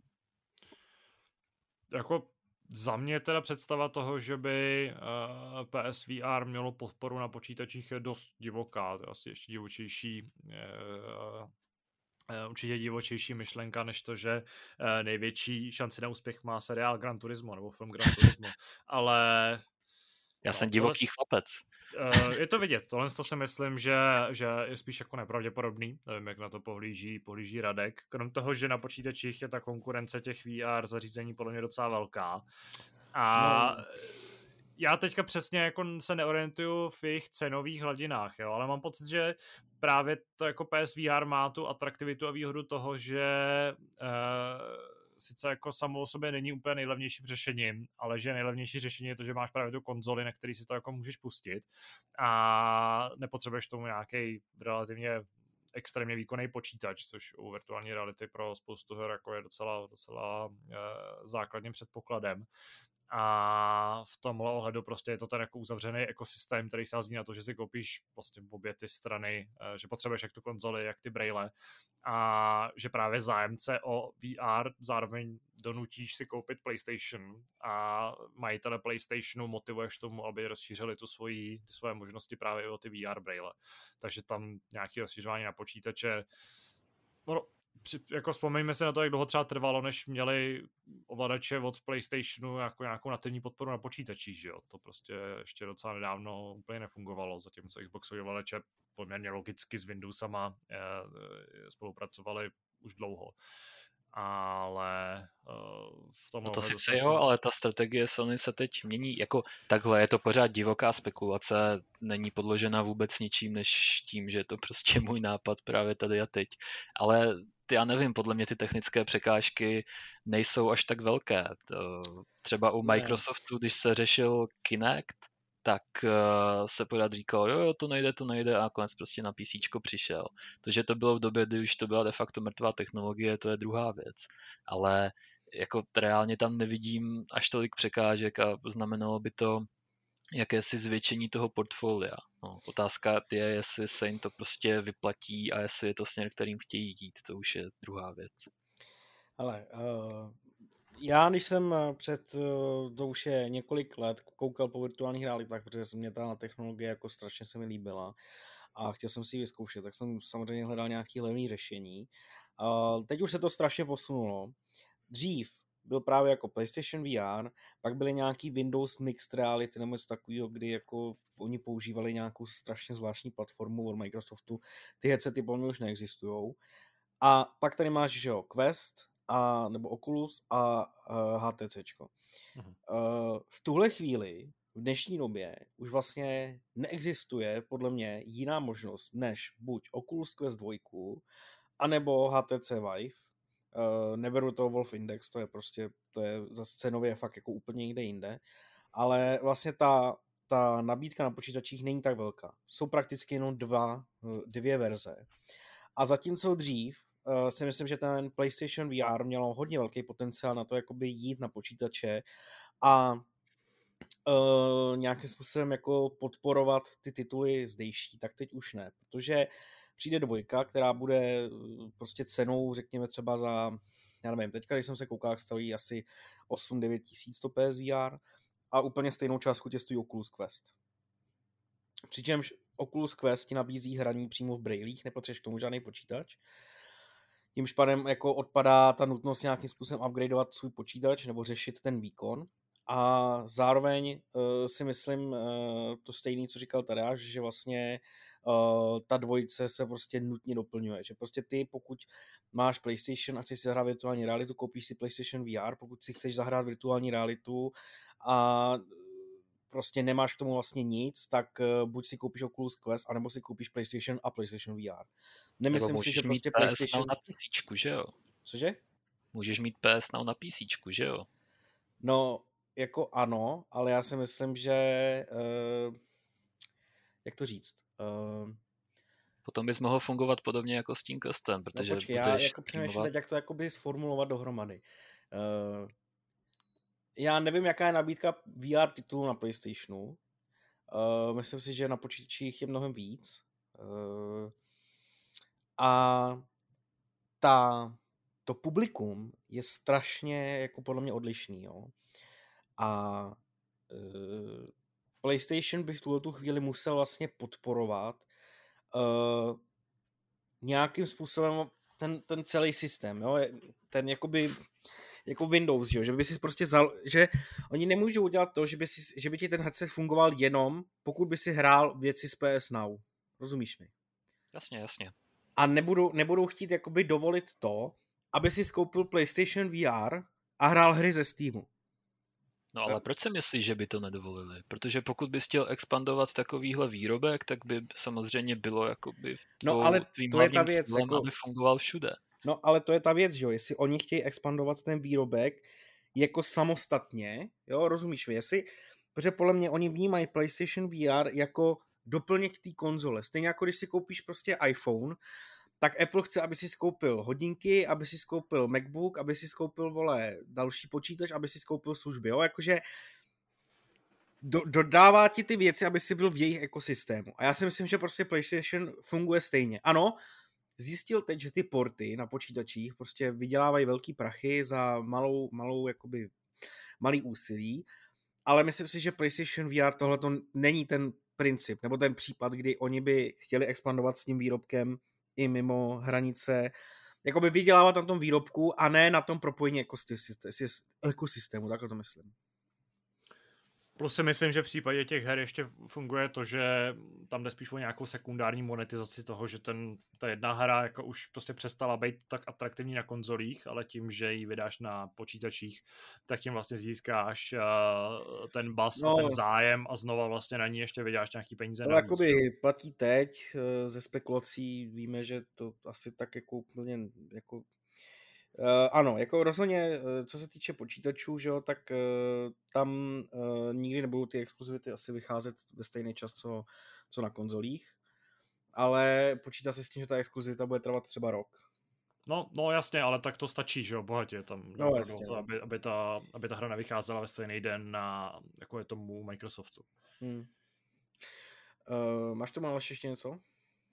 Hele, ne, já jsem tady vykonstruoval debatu vlastně úplně z ničeho. Jo, protože... já, jsem, já jsem se chtěl pak jako vrhnout, teda, abychom se dostali k tomu počítači, tak vlastně uh, PlayStation teďka uh, měl prezentaci, kde ukazoval nějaké své finanční výsledky, jak se mu daří, co mu jde, co mu nejde, tak dále, tak dále a měl tam velice zajímavý slide, jeden, který rozjel vlastně obrovskou diskuzi, protože víme, že uh, uh, Sony nebo PlayStation teďka míří i na počítače, vydali uh, God of War, Horizon, Days Gone a těm hrám se poměrně daří a i v minulosti vlastně, že jsme psali o tom, že hledají uh, nějakého prodej, pro, prodejního ředitele pro to, aby udělal strategii toho, jak má PlayStation růst dál na počítačích. A zdá se, že opravdu PlayStation bude šlapat uh, naprosto neuvěřitelně do těch počítačových portů, protože Zatímco v roce, ve fiskálním roce 2020 činili příjmy 35 milionů dolarů z prodejů na počítači, tak v minulém fiskálním roce 2021 už to bylo 80 milionů dolarů, což je docela pěkný nárůst. Ale pořádně zajímavé je až fiskální rok 2022, eh, což je vlastně od této doby až do příštího března, do konce příštího března, a ty příjmy mají činit celých 300 milionů dolarů, což je prostě více než kolik, trojnásobný nárůst v těch příjmech a bavíme se už opravdu o, o velkých číslech. Uh, ukázalo se totiž, že hráči na počítačích mají o ty hry zájem, mají zájem o ty exkluzivity, které se ukázaly jako kvalitní. Horizon Zero Dawn se na počítači prodal eh, přes 2,3 milionů kusů, God of War prodalo skoro milion, Days Gone asi 850 tisíc, což jsou moc pěkný čísla na to, že ty hry jsou už vlastně několik let starý, jsou známí a tak dále, a tak dále. Ale samozřejmě PC hráči prostě neměli možnost si je zahrát a v tady těch hrách už ani nejde tolik o ten příběh, který možná dost často ani neznáme, ani já ho vlastně neznám stále, ale celkově ten zážitek toho, eh, jak ty hry jsou zpracované. No a vlastně... Já mám jenom velmi rychlou otázku. Je skutečně to číslo u God of War úspěch? U Horizonu a, a Days Gone to jako nerozporuju. No tak vzhledem k tomu, že God of War vyšlo 14. ledna a Horizon Zero Dawn vyšel 7. srpna 2020, tak ano. OK, OK, dobře. Jako Horizon tady máš dva roky uh-huh. a God of War tady máš kolik, čtyři měsíce. Takže ano, je to velký úspěch. Uh, Uh, zase úplně vytr... No, ano. Promiň, promiň. No. Uh, jak vlastně jako je otázkou, jakým způsobem vlastně chce PlayStation dosáhnout tak velkých příjmů, 300 milionů dolarů, z toho, co měl teď, což je 80 milionů dolarů. Uh, v tuhle tu chvíli víme oficiálně pouze o jednom titulu. Oni to vlastně, nevím, jestli to oficiálně oznámili, ale bylo to předtím ukázané v jejich prezentacích oficiálních, kdy máme se na počítačích dočkat Uncharted Legacy of Thieves Collection. To víme Už. oficiálně. Jo už díl. Ano, to víme oficiálně už nějakou dobu a uh, to je jediný.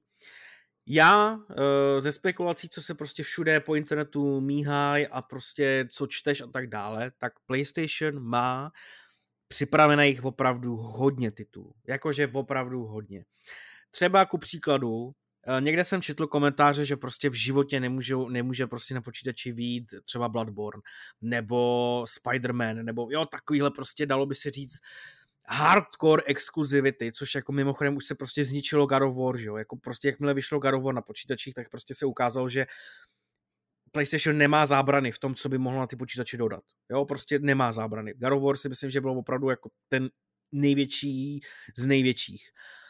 Takže dle spekulací se na Steam má dostat opravdu spousta her. Jenom z výběru je to Bloodborne, je to Spider-Man, Ghost of Tsushima, The Last of Us, eh, respektive The Last of Us v remasteru, ne ta původní verze, ale v remasteru, který by měl dojít vlastně i samozřejmě na PlayStation. A uh, to mohl být remake? Já mám pocit, že jsem uh, remakeu v tom Tak to netuším. Já mám, pocit, že, já mám pocit, že to je remaster, že to nebude remake, ale jo. Nevím, nevím. No, protože jako už původní The Last of Us už jako jeden remaster dostalo, že jo? To dostalo pro, pro PlayStation 4 vlastně. Ale... Aha, tak to si už nespomínám. Tak je možné, že to bude remake. Já netuším teďka, jenom vím, vím, že jako The Last of Us, ale má to být nějaká jiná, nějaká speciální edice prostě. No a vlastně před pár dny uh, se na Steamu objevily, myslím, že to bylo na Steamu, to si psal tu novinku ty, myslím, že byly informace o Returnu.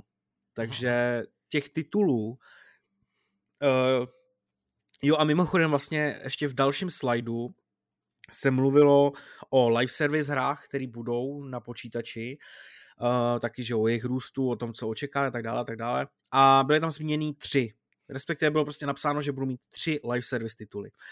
Máme Destiny samozřejmě, kdy koupili vlastně Bungie, takže máme Destiny 2.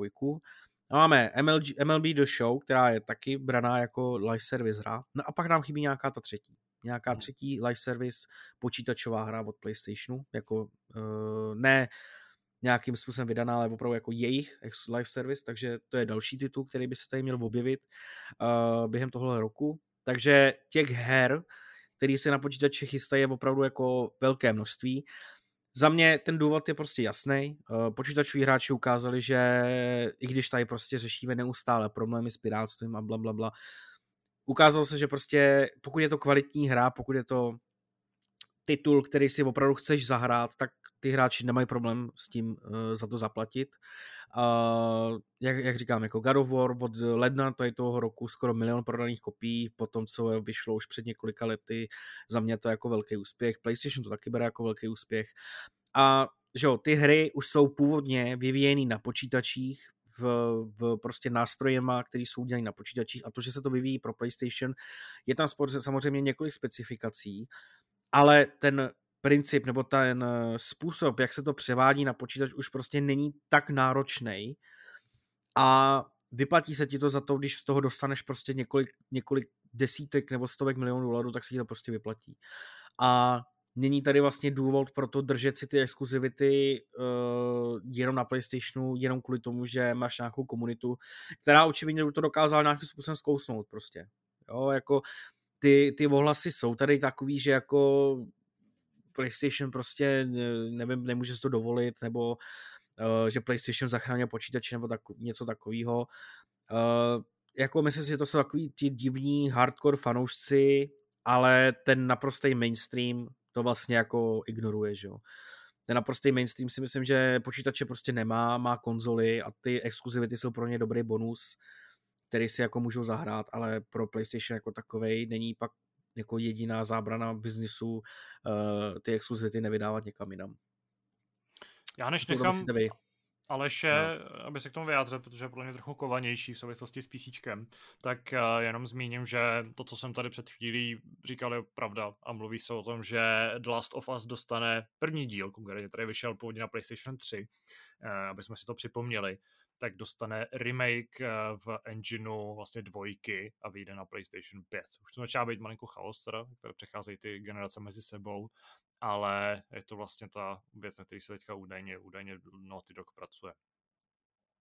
Takže to skutečně bude remake a ne remaster. Ale zase to není nic, co bychom věděli vyloženě jako pot, oficiálně nebo potvrzeně. Vy asi Ale pořád čekáte na reakci na mě, ano, ode mě, ano. že jo. Uh, tele, já, já ani nevím, co bych tomu vlastně řekl. Určitě je to dobrá zpráva pro všechny, že si Sony vytáhlo hlavu z prdele a konečně zjistilo, že tady existuje nějaký trh, kde může dost jednoduše vydělat nějaké peníze. Samozřejmě, když, když vydám hru, která vyšla před třemi lety, nemůžu čekat, že se jí prodá 10 milionů kopií během tří měsíců, ale pořád, jak, jak už jste naznačili, tak ty prodejní výsledky jsou dost dobré. Uh, i třeba díky tomu, že uh, vlastně ta nějaká masivní reklamní kampaň už, už tady taky není v tuhle chvíli, nebo když vychází ten počítačový port, takže vezmete prostě hru, kterou už máte, předěláte ji na počítač a v, vlastně máte relativně jednoduše vydělané peníze. Takže to je, to je za mě určitě super zpráva. To, že se to ortodoxním fanouškům nelíbí, to mě mrzí, ale to je asi tak všechno, co s tím můžu dělat. Eh, a tak, no, jako určitě je to prostě super zpráva pro počítačové hráče. Ehm, já vlastně jako člověk, který PlayStation nikdy neměl a doplnil jsem si vzdělání zatím jenom pár titulů, tak uh, sám můžu potvrdit, že takový ten level toho um, poliše, toho prostě uhlazení, toho, to, co mají ty, ty PlayStation hry, tak to na PC není úplně zvykem. Uh, viděl jsem to třeba u toho God of War v té počítačové verzi, která prostě i, díky tomu, nebo navzdory tomu, že ta hra je dost stará, tak pořád vypadá perfektně, uh, hraje se prostě výborně, takže pro počítačové hráče je tohle super. A v, nevím, no, taky je fajn, že ten Returnový nebo pravděpodobně vyjde na PC, protože díky tomu si ho si budu moct stáhnout trainer nějaký a zahrát si i ten Return, no, takže jako proč ne?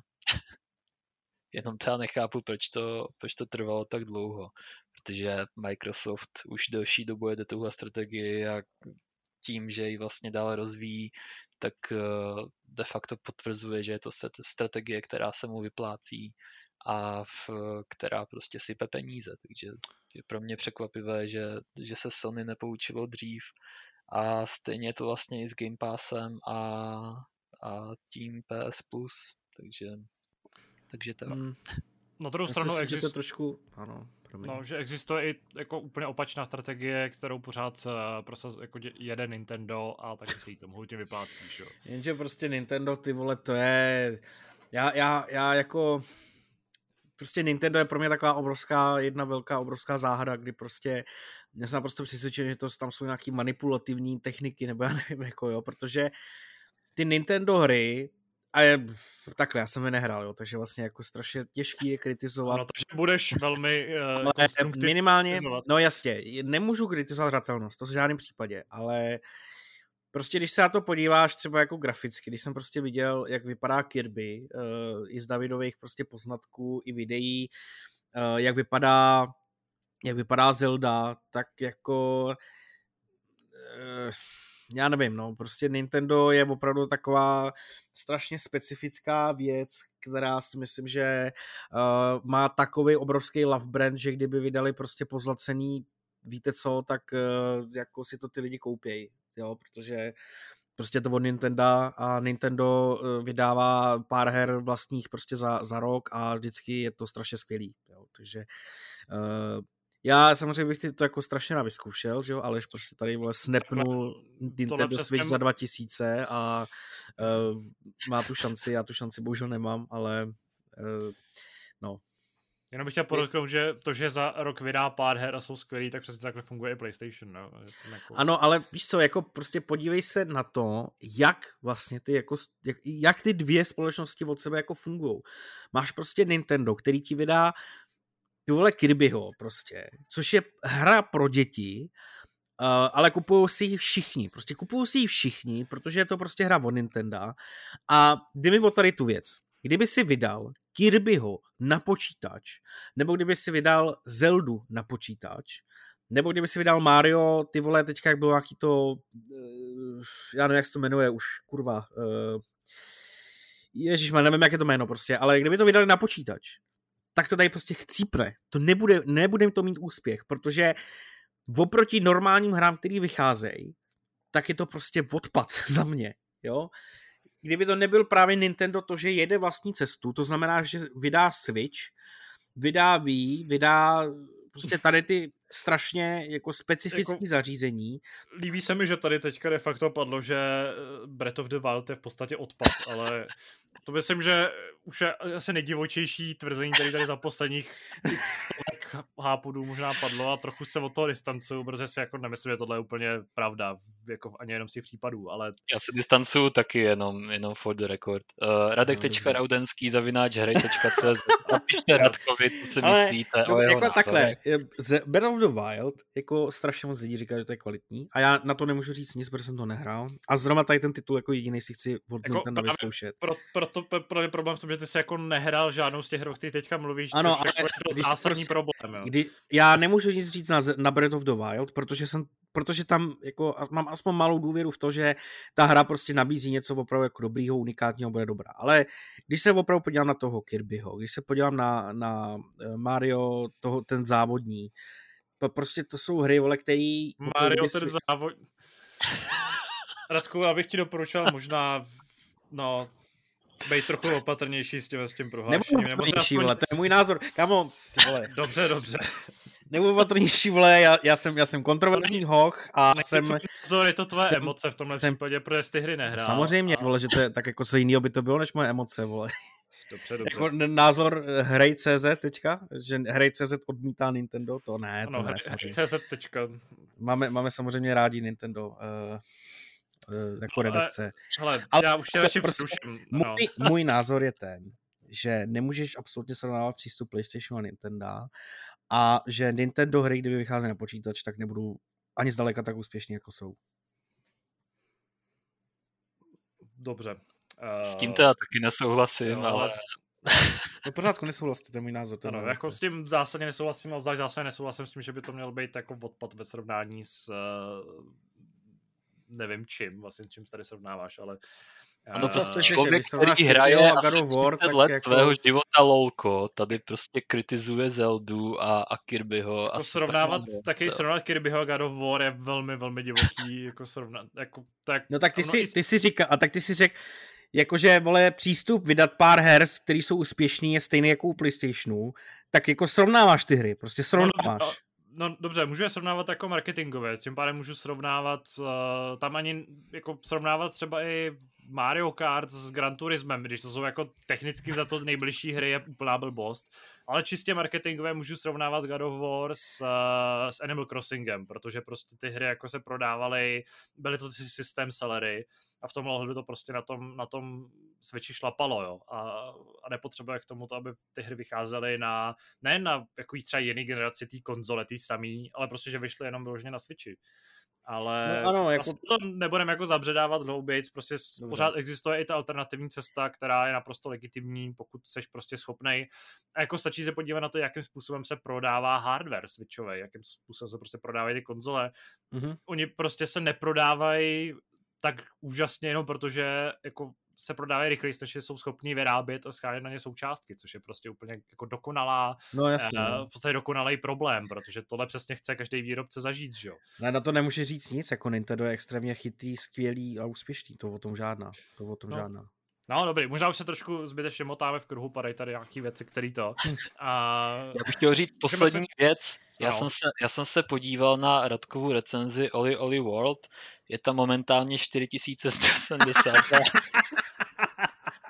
4172 dislikeů. A tady, tady po tomhle prostě prohlášení, že Nintendo hry jsou, už, už nevím přesně, co si řekl, radši to nebudu ani citovat, tak ti napíše dalších prostě 5000 lidí. A, a nebude to hezký.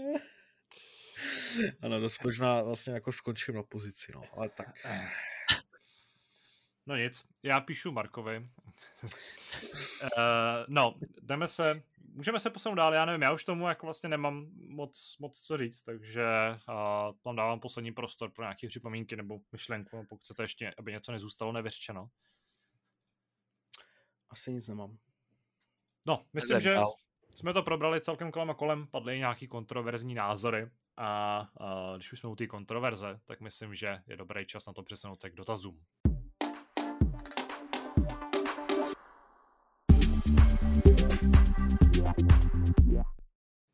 Pouštíme se do dotazů, kterých tentokrát není úplně malé množství, takže si užijeme spoustu, uh, spoustu emocí a, a, a zvídavých dotazů.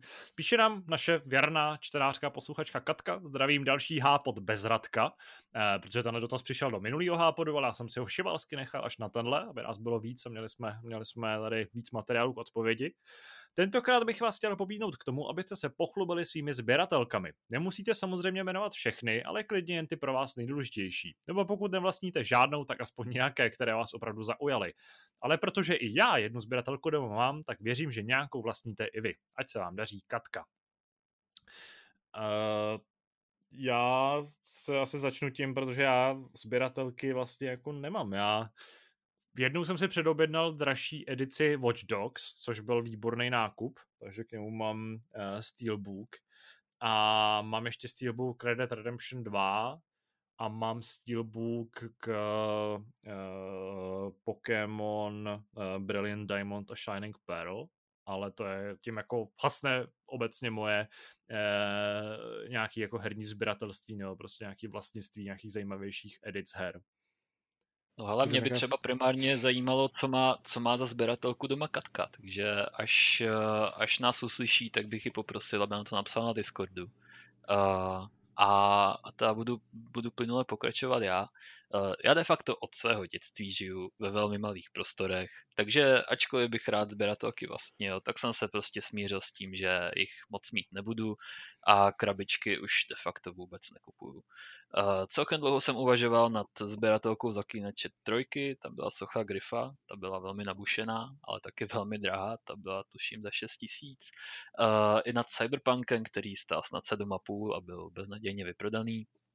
Ale v, bohužel Uh, taky jsem k Vánocům chtěl jeden čas i sběratelskou edici Saints Row 4, kde bylo opravdové Lamborghini Gallardo, uh, plastická operace, uh, jedna ku jedna replika Dubstep Gun a ještě nějaké zážitky k tomu. Ale bohužel se na mě Ježíšek tehdy vykašlal, takže jsem uh, tady tuhle super sběratelku nedostal. Uh, a jediná, o které tak nějak můžu mluvit, to je královská edice Two Worlds 2, což je RPG, které, které asi moc lidí nezná, ale já ho mám hrozně rád. Uh, ta tehdy stála tuším jenom nějakých 1600-1700 korun, minimálně na PC. A byla tam velká pastová soška kasary uh, s nějakými dvěma vyměnitelnými porichtungy do rukou, uh, potom mapa, podložka podmyš, karty hrací, artbook a ještě nějaké další blbosti. Uh, tu hru jsem si samozřejmě užil, hlavně tvorba vlastních kouzel je prostě věc, která mě tehdy naprosto dostala. A většinu těch věcí vlastně pořád mám, až na tu podložku. Tu jsem celkem dost využíval, takže ta se nakonec rozlepila a skončila na motěnické skládce pod koly kompaktoru. Uh, ale jinak si myslím, že to byl velice dobrý kup. Dokonce jsem chtěl uh, svého času na Game Accessu podepsat artbook od Marka Made, což je člověk, který pracoval na Zaklínači trojce a s chodou okolností jsem jeho jméno našel i v závěrečných titulcích u Two Worlds 2 jako výtvarníka. Uh, takže jsem mu to všechno předal, on se na mě podíval, že vůbec neví, o čem je řeč a nakonec toho vyplynulo, že tam udělal nějakou malou věc, ale vlastně na té hře vůbec nepracoval, takže jsem eh, svůj artbook zase schoval a leží mi někde na dně postele, předpokládám. Takže toť, toť mé sběratelství, lomeno nezběratelství. Mimochodem jsme tím připomněl, že jsem vlastnil limitovanou edici Xbox One Halo uh, Guardians a k tomu jsem dostal vlastně speciální edici s nějakýma samolepkama, uh, s uh, takovýma jako kart, kartičkama těch jako hrdinů z těch obou týmů z Halo Guardians a tak jsem k tomu dostal takovou jako ocelový model Guardiana, toho velkého robota, který v týře hrál velkou roli, a, který se skládal, jakože to je v podstatě jako jako byly prostě takový ty lepící modely z ABčka, ale místo papíru to byl nějaký relativně měkký kov. A vím, že jsem tehdy to hrozně nadšeně jako vymačkal nebo vylámal z toho, z takových těch formiček, ve kterých to dostaneš, jel jsem se to skládat a vzal jsem se na to nějaký kleštičky a úplně první, eh, první tu jako kostičku, no první ten dílek, který jsem měl nějakým způsobem ohnout, tak jsem ho jako oh špatně a tím skončila moje snaha o to složit tohle ten krásný modílek a pak to jenom leželo někde v krabici.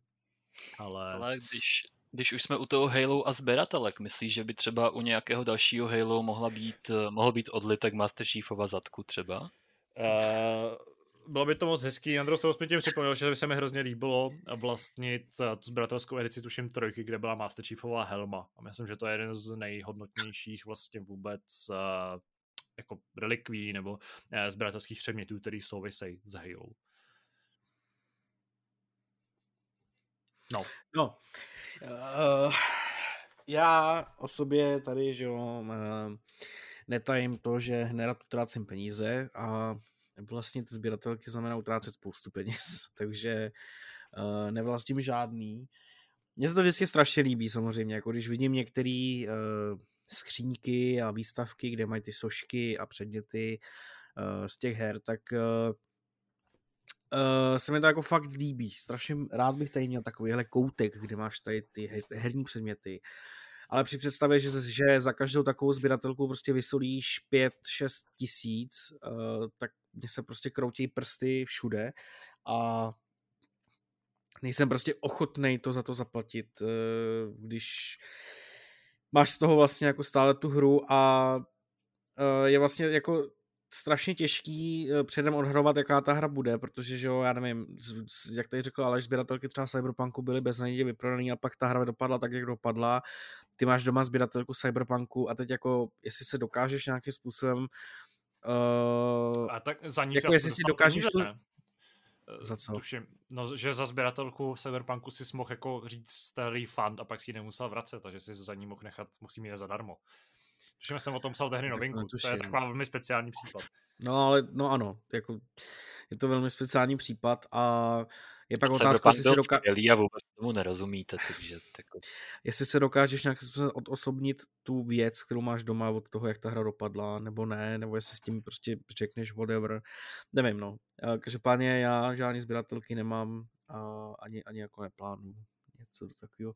Já když už, tak uh, si jako kupuju takový menší prostě věci, které ti třeba ty hry jako připomenou, nebo uh, jak to říct, jako máš prostě kus té hry nebo toho herního zážitku jako doma. Já jsem třeba si teďka oblíbil ty uh, pop figurky, uh, mně se to strašně líbí.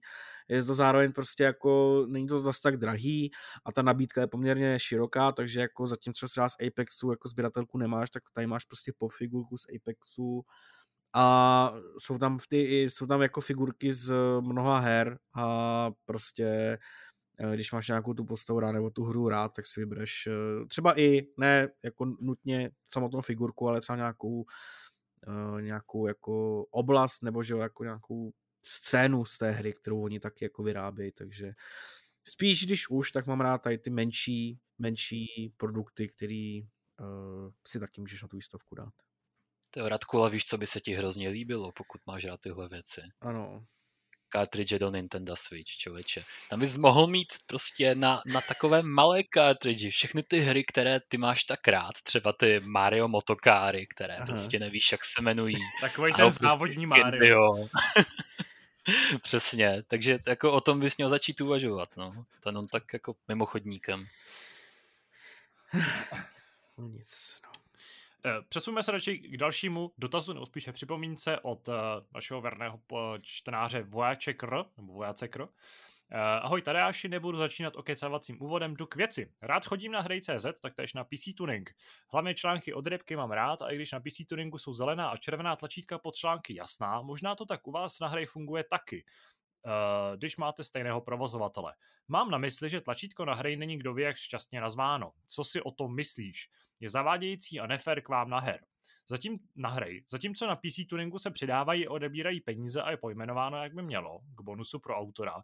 Hrej tlačítko, co si o tom myslíš, je matoucí. Nikoho by nenapadlo, že tím je myšlena práce autora. Bral a chápal bych to jako reakci na informaci obsaženou v článku. Kontroverzní, žhavé téma může skořet na nepochopení. I když vím, že je to odměna autorům, zásadně je přejmenování těch tlačítek. Vymyslete něco, to je na vás.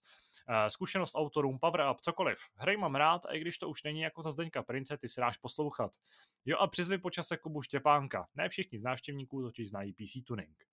Uh, ty poslední dvě informace spolu podle mě nějak jako nesouvisej, ale uh, děkujeme za, za poznámku. A děkuji i za to, to velmi zajímavý kompliment, tady je takový to. Ale uh, tady jednoduše ten koncept jako není, nespočívá u nás v tom, že by za to měl být nějaký bonus uh, autora. Je to prostě forma, uh, podobně jako fungují lajky na, uh, na sociálních sítích a nějaký další podobné funkce, jak vyjádřit nějaký svůj názor nebo nějakou svoji emoci související právě s tím, uh, s tím tématem nebo s tím, s tou konkrétní sdělením, s tou informací. A uh, já to jako univerzálně myslím, že to jako nebereme uh, primárně jako hodnocení toho textu jako takového nebo práce autora. Kromě jako Oli Oli Ward, jo. Ano, kde jich je asi. Uh, občas to bereme jako věc, na kterou se dá jako srovnávat, kdo má nejvyšší skóre, což je speciální varianta. Ale... to bereme jako finanční motivaci a proto je Radek právě v exekuci, takže... proto si nemůže kupovat sběratelky. Ano, kdyby podobně jako na PC Tuningu jste odčítali peníze, tak jako jak bys teďka na tom byl, Radku? jako měl bych na tom, jako myslím si, že tam mají odčítání po třech korunách a jako... No, no tak to jako prostě... Byl bych na tom hodně špatně, no. No tak měsíc, prostě měsíční rozpočet hry by jako jsme měli pořádně nakinutý díky tomu, tomu článku, ale... Uh, jo, uh, jednoduše řečeno, nemusí se jako bát toho, že by uh, tohle bylo nějak nefér nebo to negativně ovlivňovalo naše autory. Je to hodnocení, asi jsme to měli i někdy třeba explicitně zmínit. Uh, můžeš tím samozřejmě ohodnotit ten text, jestli chceš, ale primárně to prostě uh, je vyjádření nějaký emoce, názoru. Uh, je to nějaká funkce, která by měla zvyšovat tu vlastně interakci s tím obsahem uh, ze strany vás čtenářů. No ještě jako PC tuningu, že oni to tam měli už, už z historie, tady to ohodnocení, takže když vlastně no, se ty je... weby, když se ty weby tvořily i u nás, tak uh, se vývojáři ptali, jakým způsobem chceme to hodnocení vlastně jako uh, vytvořit, nebo jak ho koncipovat a PC tuning už z historie má tady ten způsob ohodnocení, takže proto. A já jsem Máme tady... třeba ano, chtěl, takže, tak, takže s vojáčkem plně souhlasím. A taky souhlasím s názorem na Michala Rybku. Michal Rybka je boží, takže velký palec nahoru. Máme tady taky po delší době dotaz od Zbyška. Zdravím, milí herní koněseři. Delší dobu mě žádné téma tolik nezaagitovalo, abych napsal, ale poslední diskuze Davida s Táďou mě nenechala chladným. Za prvé, jasný koncept polootevřeného světa pro čtvrtou mafii se nabízí. A to přece slavný Greedfall, megahit, který Kuba recenzoval z obrázku, ani se nepamatuje jeho konec. Umíte si v mafii v takovém formátu menších tunelových hubů Umíte si mafii v takovém formátu menších tunelových hubů, mezi kterými budete cestovat loadingem na konci stezky představit? Je to pro vás ještě mafie? Myslíte si, že rutinéři z hangáru můžou přinést něco na úrovni Rockstaru, nebo aspoň Spiders? Dokázali byste si představit takhle mafii? Já mám pocit, že to je věc, o který, se kterou jsme tak částečně naráželi už minule s Davidem, s tím, že by to nemusel být vyloženě otevřený svět. A plus teda je fakt, že vlastně jako i klasická mafie tím způsobem, že ho fungovala. On to sice byl otevřený svět, ve kterém si, ale vlastně ta základní příběhová kampaň, jestli to nazvat, tak spočívala v tom, že si jako přijížděl mezi koridorama sem a tam a mezi tím si mohl nějakým způsobem cestovat po mrtv, otevřeném, ale mrtvém svět, uh, městě. A jediná zajímavost spočívala v tom, že si prostě v nějaký momenty dostal možno, nebo v, v nějakém herním režimu dostal možnost to město nějakým způsobem proskoumávat. Ale že by bylo nějak jako No, prostě jako mafie za mě není úplně open world, nebo není to městská akce v takovém uh, slova smyslu, jako byla třeba dvojka nebo trojka. No, nebyl, ne, ne, není, nebyla, ale myslím si, že se, se čtyřkou nic jiného nezbyde. Protože... Já si myslím, že tam nebude prostě fungovat, že to nebude Red Dead Redemption. Já myslím, myslím, že jsme v minulém, minulém podcastu jsme vlastně upozorňovali na to, že Mafie čtvrtá, pokud se vyplní ty předpoklady toho, že to bude prequel, někdy z hmm. přelomu těch dvou století, takže v podstatě jako by fungoval jako Red Dead Redemption, kdyby to bylo open world. A... Že jak to teď myslíš? No, no, logicky, dobře, jako bys musel jezdit na koni nebo běhat prostě po světě, že jo? Protože v klasicky jako forma toho města a plného aut jako ještě neexistovala v tomhle době. To byla hodně dramatická pauza teď. A to byla... Dobře. Uh, no, no povídej, povídejte váš názor, pánové. Uh, no, jako můj názor... Nenechte se zvyklat. Jo, jo takhle, jestli, takhle, ten dotaz byl, jestli si to umím představit. Uh, uh-huh.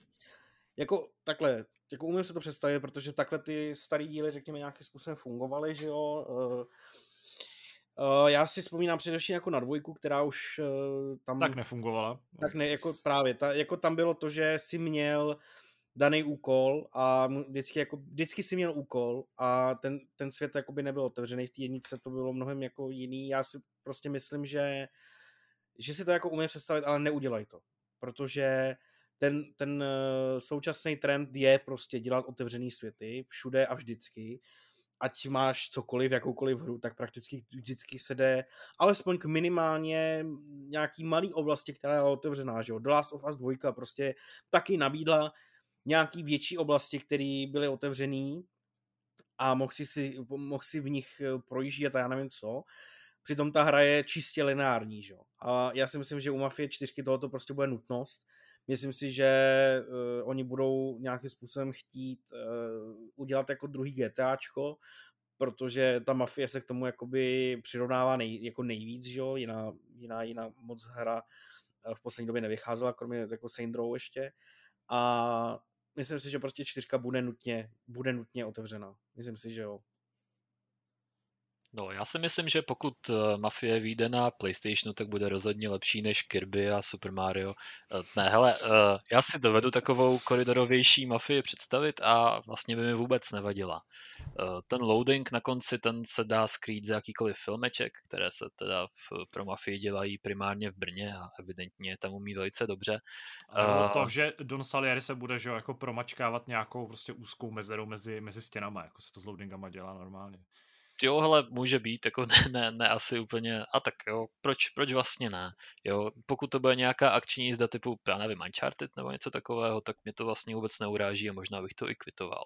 Uh, je, je otázka, jestli to, co bude další mafie, vůbec přinese Hangar 13 uh, a jak na tom vůbec Hangar bude, protože zrovna dnes jsme informovali na webu o tom, že hlavní pobočka v Novátu se zeštílila z 87 lidí na asi 40 a podotýkám, že když vycházela Mafie 3, tak tam těch lidí bylo přes 100. Uh, takže pokud ten vývoj zůstane tam, tak uh, bude muset zákonitě dojít k nějakému zeštíhlení hry, pokud uh, se nebude ten vývoj uh, přenášet mezi studii třeba. Obecně se bude muset zmenšit scope, což ne, nemusí být nutně na škodu, protože Mafia ten open world, tak se asi shodneme všichni, stejně nikdy moc neuměla. Uh, a jako ruku na srdce udělat kvalitní koridorovku je mnohem jednodušší, než udělat kvalitní open world, ale problém a, a problém, který je u, u 2K asi dvakrát větší problém než kdekoliv jinde, tak je jakákoliv další snaha o další monetizaci. Protože zrovna 2K uh, eh, ty svoje značky tímhle způsobem dření velice ráda a v, v otevřeném světě prostě s multiplayerem a vším možným, tak je hrozně jednoduché přidat mikrotransakce, přidat prostě season pass, přidávat kontinuálně obsah, udělat hru live, uh, live service, ale v, u koridorovky tady tohle moc možné není, nebo respektive můžete udělat DLCčko, ale mulťák se na to roubuje velice špatně, což jsme v minulosti viděli třeba u Spec Ops The Line a podobných eh, titulů, které na to spíš doplatili, než eh, že by jim to nějak pomohlo. Takže u, u 2K se bojím toho, že, v, že vlastně v tuhle chvíli možná ani oni sami neví, co s mafií bude. Protože, a to je, to je za mě naprosto zásadní problém té série, Uh, tady, tady tahle situace, kdy vlastně vyšla jednička po dlouhém vývoji, ještě teda ne pod 2K, ještě tak klasická, ta naše nacionalistická prostě mafie, skvělá, tak uh, jakmile prostě přišlo 2K, uh, začaly problémy, uh, dvojka se vyvíjela hrozně dlouho, uh, tady tohle jsou problémy prostě manažerského ražení. Vy musíte mít čistou vizi, vy musíte dělat rozhodnutí a v, na mafii takové manažery očividně neměli. Takže prostě proto ta hra se točí ve spirále už od dvojky, u dvojky se prostě vyškrtla spousta obsahu, že jo. Všichni jsme čekali, že vyjde brzo další díl, protože ten engine vypadal skvěle, město bylo prostě perfektně nalajnované. Místo toho jsme se dočkali jenom pár DLCček a potom dlouho nic, až vyšla trojka, která zase přinesla prázdné prostě otevřené město a spoustu prostě vedlejších aktivit, které byly pořád podle stejného mustru. Uh, zase prostě člověk by čekal, OK, za rok prostě vyjde Mafia 4 nebo prostě Mafia 3,5, která využije toho otevřeného města a, a prostě narve tam obsah a bude to super. Zase se nic nestalo, vyvíjí se čtyřka nějakým způsobem, zatím nevíme jak, vzhledem k tomu, že to bude prequel, tak se prostě zahodí velká část technologie, vzhledem k tomu, že se úplně mění engine, tak se vlastně úplně zahodí ta technologie. A nevím, přijde mi to fakt smutné, přijde mi to bizární a nechápu prostě ten, ten styl, kterým 2K směřuje tu značku. Protože vidíme třeba na Borderlands, což je prostě taky populární série, že na, stejné, že na stejných technologiích můžou vznikat prakticky skoro stejné hry a jakmile mají prostě zábavný obsah a zábavný gameplay, tak se vždycky parádně prodávají, vždycky je to prostě zábava. Uh, mafie se prostě točí ve zvláštním kruhu a sám netuším, jak to dopadne a obávám se, že teď to neví asi ani ve studiu. Ale koridorová mafie by za mě bylo něco, co by mě určitě zajímalo. Když už se nevyhnutelně stáčíme ke hře roku 2019, co říkáte na ohlášené pokračování Greedfallu? Já bych plesal, ale prýkvěd je za mě cesta do pekla. Za utlačovaného domorodce hrát nechci, chci hrát za ženy kradoucího zlato znásilňujícího konquistadora. Nebo tak nějak. Co pojede hasit bordel, co jsem nadělal v prvním díle? Jak David frflal na prequel, prequel Mafie, že to není pravý pokračování, tak u opravdu cené značky jako Greedfall to zamrzí dvojnásob. Uh, já jako k Greedfallu prostě nemám žádný vztah, bohužel tady eh, Zbyšek se upnul na tohle, na tohle sérii, bo a nemáme tady zároveň Jakuba, nebo Kubu, který je na tohle odborník, takže... Který viděl eh, všechny ty obrázky, podle ano, kterých tu hru recenzoval. Takže já prostě k eh, pokračování Greedfallu nemám absolutně jako žádnou, žádnej, žádnou emoci ani žádnou poznámku. Nevím, jak jste na tom vy. Jsem to.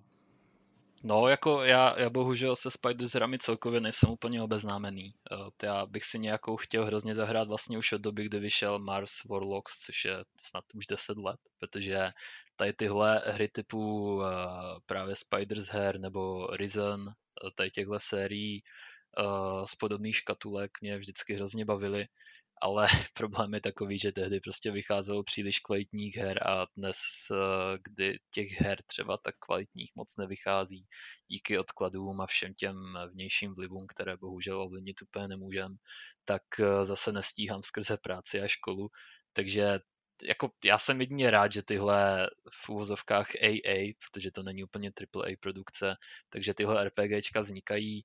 Uh, jsou to určitě hry pro lidi, kteří rádi tráví nějaký větší čas té hře, kteří se do těch světů rádi ponořují a kteří dokážou um, jak si přizvednout eh, nebo přivřít oči nad třeba technickou kvalitou nebo tím zpracováním, které nedosahuje úplně té AAA produkce, ale v, já bohužel jsem, jsem nic z toho nehrál, když mě to lehce mrzí. A mám strach, že se k ničemu takovému ani nikdy nedostanu. A bylo by třeba super, kdyby Spiders eh, dokázali tu laťku zvednout okolo výš a z té takové typické sedmičkové hry dokázali udělat takovou tu už osmičkovou, takový ten uh, trošku vycizelovanější zážitek. Uh, už, už jenom proto, aby prostě si našli cestu k vícero hráčům, protože uh, buďme upřímní, těch kvalitních RPGček uh, nevychází až tak moc, vychází jich hrozně málo, takže čím víc, tím líp. Jinak Silent Hillu, ten mě vlastně moc nezajímá, ale opět bych chtěl pomoci vámi poplivané hře. A to do Medium. Za mě mnohem lepší než budgetovka Layers of Fear. Mělo to ray tracing, super lokaci rozpadlého ROH, obecně ducha starých adventur, fixní kameru z třetí osoby a obecně technologicky velký posun dopředu proti Layers. Blubři by potřebovali lepší scenáristy, ale výtvarně i technologicky na tříáčkový horor určitě mají. Jen já bych od nich raději poslal smrti než bubáky ze Silent Hillu. Mějte se Blaze a Zbyšek. Zdraví vás Zbyšek. Uh, já jsem s The Medium měl problém v tom, že ta hra byla opravdu, jako ano, technicky nebyla úplně špatná, graficky vypadala jako velmi obstojně, i ten design lokací byl fajn, měla to atmosféru. Ale kromě příběhu tam jako hodně haprovala i hratelnost, která za mě byla taková opravdu hodně staromilská.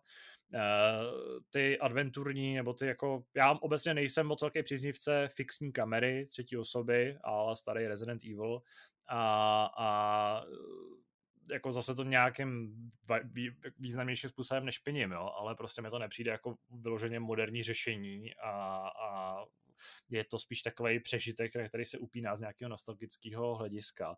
Nebo pokud potřebuješ hru ukazovat nějakým uměleckým způsobem, jako to dělala třeba Trek to Yomi. Ale když si vzpomenu třeba na ty staltové pasáže, kde nějakým způsobem obcházíš ty příšery, které tě pronásledují v týře, tak to fakt jako působilo úplně příšerným dojmem. Takže mě Resofír bavili víc, protože prostě byli efektnější, měli takový ten wow efekt, odsejpali, byli modernější a přístupnější. Možná si to teda trošku už při, přikrášlu zpětně, ale tehdy jsem z nich měl ten dojem. A já jako nerozporuju, že blubři mají určitý talent na, na hororové hry, jsou jeden z mála nějakých větších studií, který se jim věnuje, kromě takových těch divných, jako bizarních opravdu eh, C-čkových studií, které vytvářejí uh, takový ty asset flipy, který mají být rádoby hororový ale uh, ještě mají se co učit a ještě mají co ukazovat. A rozumím tomu, naprosto respektuju, že do Medium někoho bavilo a chápu, že některých v ohledech třeba technicky opravdu šlo jako docela, docela atraktivně zajímavou hru, ale bohužel si myslím, že příběhově a hratelnostně to jako hodně klesalo ke dnu. Nevím, jak jste na tom vy, uh, z hlediska Blue Brew, Silent Hillu a Layers of Fear. No, já jsem, já jsem, jsem nehrál, Medium takže... nehrál, No, asi jsme na tom podobně, ale, ale viděl my... jsem obrázky, takže 8 z 10. Ano. Už dneska, a... Nešek už ukázal, že to, že si něco nehrál, tak vůbec neznamená, že na to nemůžeš mít, nemůžeš mít opravdu velmi vyhrněný názor. Ano. No, tak Lepší já... než Kirby, to rozhodně. A než Layers of Fear, to jo, já ti nevím. Tak na rovni s tím Marie, no, ale jako je to, je to těžký. A udělal bych podle toho film. Nebo seriál.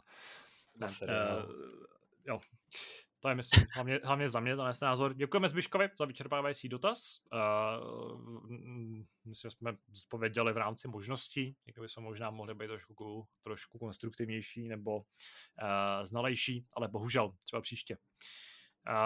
Čtvrtý dotaz, tady tady mám přímo před sebou od Honzy, tak ten se týká hvězdní brány a ještě je to odpověď na uh, Davidovu Odiseu do Severní Ameriky na NHL, takže to možná nechám vyloženě na to, až dorazí do podcastu David, aby jsme mu tady zbytečně nevyžrali. A přesunu se vlastně k poslednímu dotazu nebo připomínce, uh, která, která nám přišla. Píše nám Ondra, Zdravím, chtěl bych se zeptat, jakým směrem se bude hry dál ubírat. Aktuálně mi přijde, že to, co jsem měl na webu nejradši, hápody, ve kterých jde o neformální pokec party kámošů o hrách a blbostech, slohově a názorově vymakaný články a novinky o hrách, pomalu nahrazují komerční sdělení, clickbaity, co nemají s hrami prakticky nic společného. Třeba The Sims 4 v angličtině konečně nabízí vytváření vlastní genderově neutrálních zájemen a oslovení tendenční články, které rovnou linkují komerční sdělení, tady náražka na náš včerejší článek o uh, Maverickovi, nebo o Top Gun Mavericka v hrách ve stylu uh, Top Gunu, a zejména tři prdele novinek o mobilech. Upřímně, nadpisy typu nejlepší mobilní Battle Royale hry, o kterých jste možná ani nevěděli, mi naprosto zvedají kufr, stejně jako 99% příspěvků vydaných dům Fisher Berka. Na hry chodím roky, zažil jsem několik redakcí, potažmo šéf redaktorů, a i přesto, že zejména před Pavlem to nevždy klapalo ideálně, nikdy jsem nezaznamenal tak úpornou snahu dosavadní hardcore herní web rozmělnit na tabloidní s prominutím k Sindl. Zdá se mi, že u Hápodu se stává nechtěná povinnost, kdy fráze typu přeskočíme, posuneme se dál, bych pomalu označil za parazitní a kdy ona kdysi uvolněná atmosféra se dostaví přibližně převážně pouze, pokud se dostaví taky David nebo Zdeněk. Jinak je většina vysílání pro mě ubytá umělou škrobeností nebo naopak vřískáním píčovin, když zrovna Radkovi jebne. Zdeněk a Jirka milovali publicistiku a na výsledku to bylo vidět. Pavel miloval hry a na výsledku to bylo vidět. U aktuální redakce mi přijde, že redakce miluje laciné kliky a bas. Vracím se k původnímu dotazu. Je tohle směr hry, přechodné období, nebo jsem mimo? Předem děkuji za odpověď. Ondřej. No, uh, přeskočíme. No. Velice no. akční, uh, velice nabitý dotaz. Ale já, bych, já, já, to, já si to vezmu na sebe. Jo. Ne, nevezmu. Bych nenechal, nenechal mluvit Radka hlavně. Ano, ale, uh, nenechal, já... nenechal, nenechal, Radku, nemluv, prosím, už nikdy. Ne, já jsem, za mě, já, za mě. Dobře, dobře, buď stručnej. Ano, budu velice stručný, za mě. Uh, já jako chápu názor každého našeho fanouška, uh, každého fanouška se samozřejmě respektujeme a jsme za něj velice rádi. To, co tady napsal dotazující, je podle mě prostě jako strašně uh, jakoby omezený výběr za poslední dobu. Uh, co se týče prostě článku na The Sims, eh, co se týče Mavericka.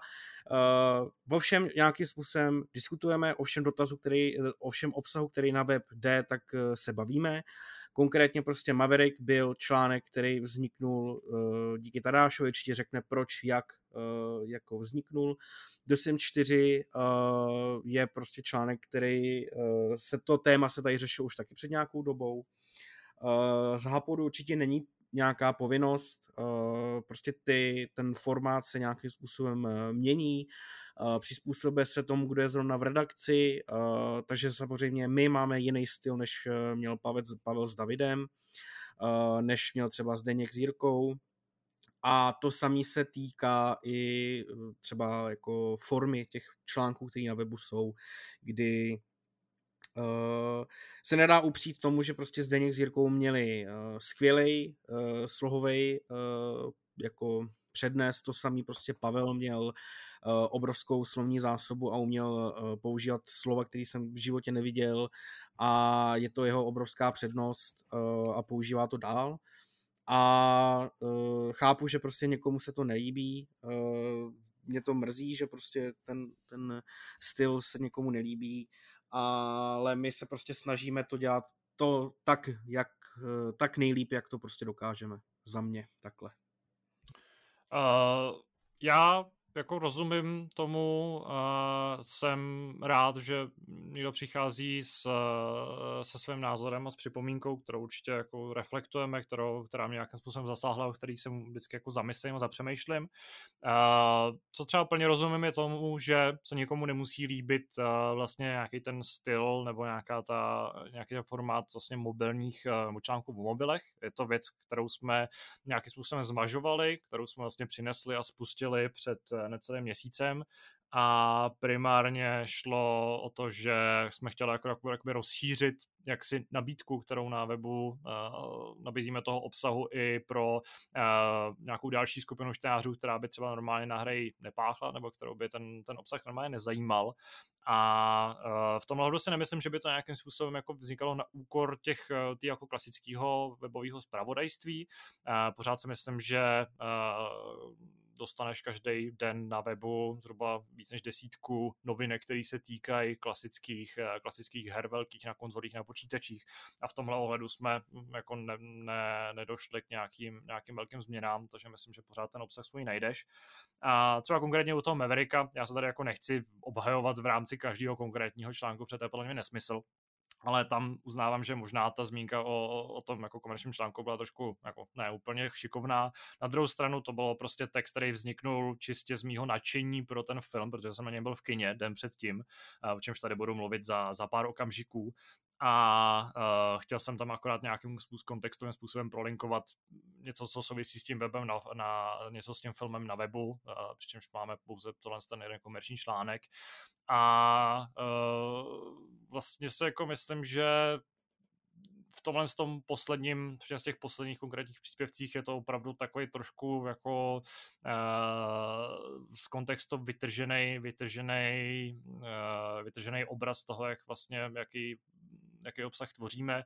Myslím si, že pořád nabízíme recenze, preview témata, v poslední době jsme jich měli víc, snažili jsme se přenášet zajímavý témata, snažíme se pořád přenášet nějaký témata, který třeba souvisí s náma, jako s autorama, takže v tom ohledu mě samozřejmě mrzí, že třeba mm, už to není takový, jaký bývalo, ale jako za mě se o to subjektivně snažíme.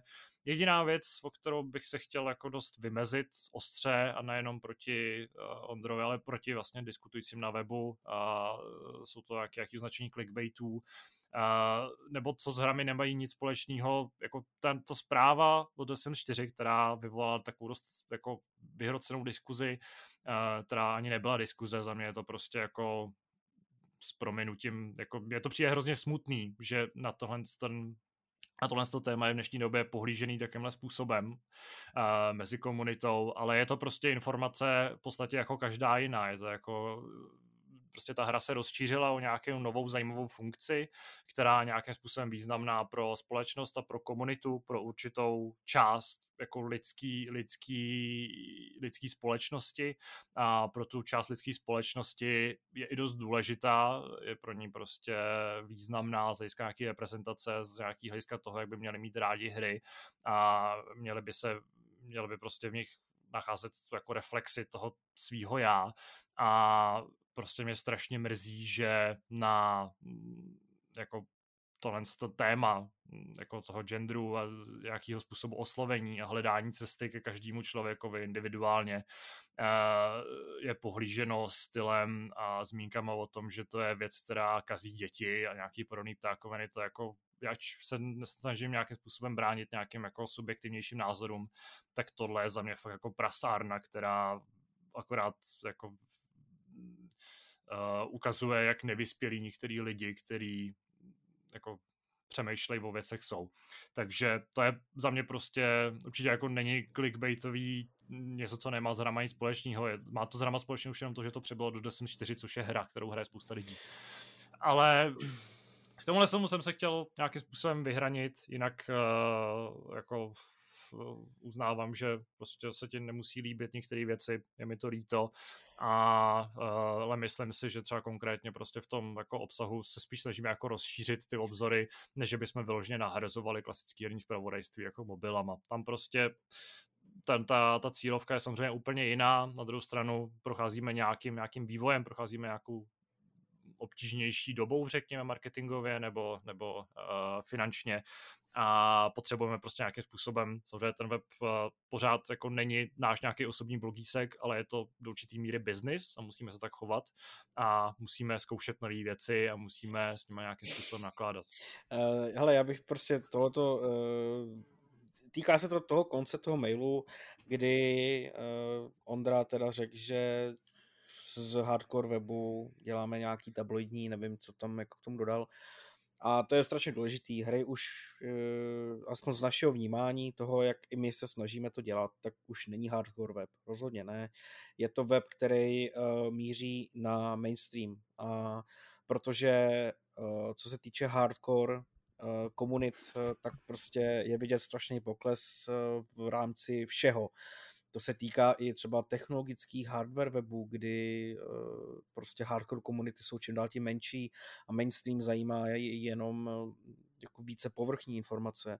A to se týká i našeho webu. My se snažíme cílit na, na široké spektrum hráčů, uh, pokrýváme tedy úplně všechny části herního průmyslu, všechny žánry se snažíme po, jakoby po, pokrýt a e, samozřejmě mobily, mobilní hraní je v dnešní době, co se týče jenom biznisového hlediska, jako větší než konzole a počítače dohromady. E, I prostě v našich, v našich regionech, našich zemích se prostě ten, ten, ty mobily stávají čím dál tím větší, oblíbenější a my na to tady tím způsobem reagujeme. Ta poptávka je všude a my jsme se rozhodli, že ty mobily chceme, mobilní hry, chceme zakomponovat uh, i na náš web. To, že uh, ty hry, teda ty články, ty novinky jsou uh, koncipované tak, jak jsou. Uh, nechci říct, uh, že je to nutnost, je to taková jako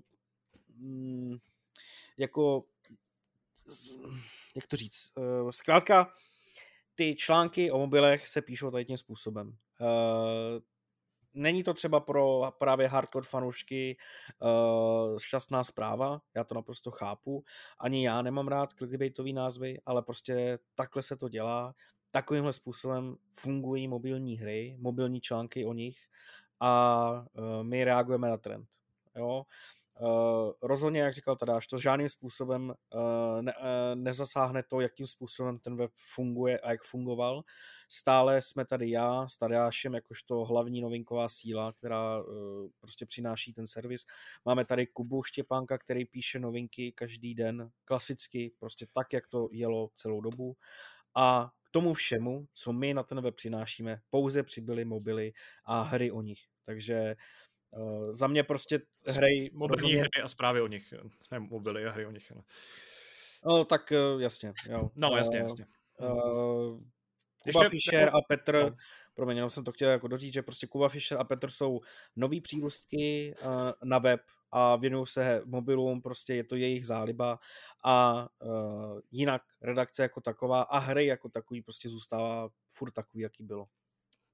Plus mám pocit, že, nebo chci jako vypíchnout to, že vlastně nabízíme uh, zpravodajství jako z velmi opravdu širokého spektra vlastně všech těch, uh, všech těch záležitostí herních, uh, v nejmenším ohledu asi nějaký nezávislý a, a vlastně východní tvorbě, ale kromě klasických těch tříáčkových her, tak se věnujeme i biznisu, financím, číslům, v obchodu, věnujeme se i modifikacím, věnujeme se i nějakým starším jako nějakým výročím a tak dále. Takže v tom ohledu myslím, že jak tady právě podotknul, Radek se snažíme nabídnout jako jaksi co nejpestřejší ten obsah, což samozřejmě ne každému může vyhovovat, to je naprosto relevantní, ale uh, jako naším cílem rozhodně není na úkor klasického herního zpravodajství z toho dělat jako mobilně nějaký tabloidní, tabloidní web. Ale naprosto otevřeně teďka uh, vždycky, eh, a je to cílem těch herních webů, je, eh, aby si čtenáři oblíbili nějakého redaktora. Prostě to je cílem toho. A často je to mířeně tak, že ty si budeš číst recenze právě toho redaktora, protože se s ním nějakým způsobem eh, osobní cítíš a tak dále. Často jsme to slyšeli a není na tom nic špatného, že prostě pokud třeba odešel Pavel, odešel Zdeněk, odešel Jirka, další redaktoři, tak prostě ty čtenáři a fanoušci zamířili za nima. Není na tom nic špatného, není podle mě nic špatného na tom si přiznat, že tak to je.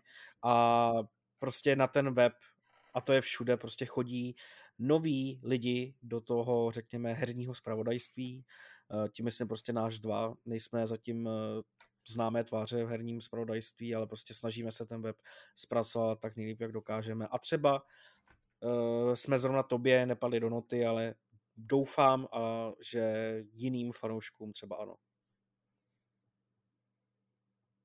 No, myslím, že to je celkem zevrubná, uh, zevrubná odpověď na, uh, na ten konkrétní dotaz. Uh, předpokládám, že Aleš tomu asi už nemá moc co doplnit.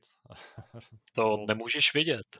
Uh, to samozřejmě máš, ale Eh, Tele za mě jenom v krátkosti eh, je potřeba si uvědomit, že hry stejně jako většina větších herních webů je prostě komerční projekt. Eh, jak už tady padlo, snažíme se nabízet obsah pro všechny, protože, a to už tady taky padlo, hardcore zaměřené weby a tak dál, fanouškovské weby prostě nemají ten appeal na, na dnešní lidi. Uh, už, už slyším prostě námitky ohledně toho, proč jsme teda zrušili video, proč, proč se stalo to, proč se stalo ono. Uh, v našich prostě podmínkách, které máme, tak uh, tohle je prostě cesta, uh, kterou jsme se vydali po nějakých letech zkoumání a tak dál. A to, že třeba vyjde prostě novinka, která někoho urazí, nebo novinka, která se prostě věnuje mobilům a, a ne prostě počítačovému hraní a tak dál. Uh, to s tím samozřejmě souvisí, protože přijde člověk na web, uh, ne každý klikne na novinku o pokračování The Medium, ne, ne každý klikne na v, prostě v, takový ten typický nadpis tři nejlepší hry na telefonech, jenže zase podívej se, nebo podívejte se na YouTube, kamkoliv, ty videa, které se jmenují 10 nejlepších hororových her a video, které se prostě jmenuje Proč si myslím, že to a to je nejlepší hra, tam prostě ten rozdíl v klicích je neuvěřitelný. Jo. Existují prostě clickbaitové články, kde jako ano, někdo napíše, neuvěříte, co se stalo, tady tenhle člověk vynalezl lék na tuhle super nemoc jo, a, a prostě netušíte, co se děje. Jo, u nás tady tímhle stylem jsme nikdy nešli, uh, některé ty články prostě ano, jasně, není to žádné tajemství, my chceme, abyste na ty články klikali. Uh, okolo těch článků je reklama, já jsem teda velký bojovník proti některým formátům, které na webu dnes máme, to kluci můžou potvrdit, uh, s kolika lidmi už jsem se hádal a čeho jsem dosáhnul. Každopádně opět se v kruhu vrátím k tomu, co, co prostě uh, jsem řekl na začátku. Jsme komerční web, uh, potřebujeme nějakým způsobem vydělávat a tohle jsou prostě ty cesty. A ještě k tomu The Sims. Um, já vlastně nevím, proč, proč je tohle problém, protože jako ano, chápu, když se vcítím do, do těch rozhořčených názorů pod eh, genderově neutrálními zájmeny v The Sims, eh, když se podívám na komentáře, jasně chápu, že prostě tohle je pro spoustu lidí svět, který nechápou. Já osobně uh, prostě taky pořádně nevím, jak to uchopit, je to pro mě něco nového a tak dál ale zase to neznamená, že prostě musím nutně urážet autora článku nebo že musím prostě uh, nadávat na to, že herní průmysl jde do háje a tak dál. Uh, tam jde čistě o to, že v nějaké hře existuje možnost, díky které si nějaké relativně malé procento lidí užije mnohem víc a není to prostě něco, co by vám vývojáři nutili, není tam prostě tabulka, hraj za genderově neutrální postavu, jinak nemůžeš hrát tuhle hru. Není to nic, co by se dotklo jakéhokoliv hráče. Stejně tak je to prostě s integrací NFTček do her a tak dál. Dokud se vás to jako hráčů negativně nedotýká a dokud to udělá někomu radost, dokud to prostě pomůže nějaké komunitě, i když je malá, tak tohle je prostě věc, kterou jakýkoliv vývojář, kterého se zeptáte, tak s radostí integruje. A o tom to je. Hry jsou prostě stejně jako hudba, stejně jako filmy, inkluzivní médium. Jo, můžeme se bavit o tom, že prostě asi není úplně jako normální, že prostě přeobsazujeme herce kvůli nějakým skandálům nebo kvůli tomu, že se někomu nelíbí něčí barva pleti, že prostě předěláváme. Jo, ne, nechci se tady do tohohle pouštět do té diskuze, ale jasně, tam jsou to prostě opodstatněné problémy, prostě věci, se kterými můžete nesouhlasit, tam tu živelnou diskuzi chápu. Ale prostě tady mi to přijde hrozně, hrozně moc zbytečný. Takže možná příště jenom chvilku popřemýšlet nad tím, jestli je potřeba fakt tyhle lidi urážet. Jsou to lidi stejně jako vy a v, nevím, přijde mi to prostě hrozně zbytečný, taková agresivita, taková prostě toxicita. Um, nevím, možná, možná prostě si to přečtete další den a zjistíte, měl jsem reagovat trochu jinak, nebo prostě nemusel jsem to psát. Uh, možná taky ne, já vám šahat do svědomí nebudu, ale v, možná jenom taková lehce myšlenka na, na zamyšlení do budoucna. Toť za mě vše.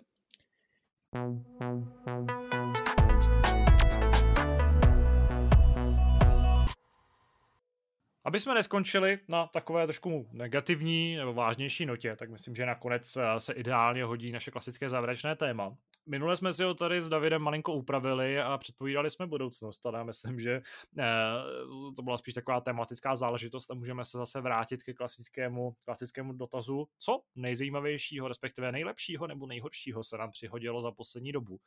Eh, vím, že minimálně Radek má nabito o streama, já taky, takže chceš si vzít slovo jako první Radku? Je to jedno, klidně. tak povídej. Uh, no, takže potom, co jsem tady vlastně vyprávěl o státnicích, o učení a tak dále, tak uh, uh, byla poměrně taková velice riskantní situace.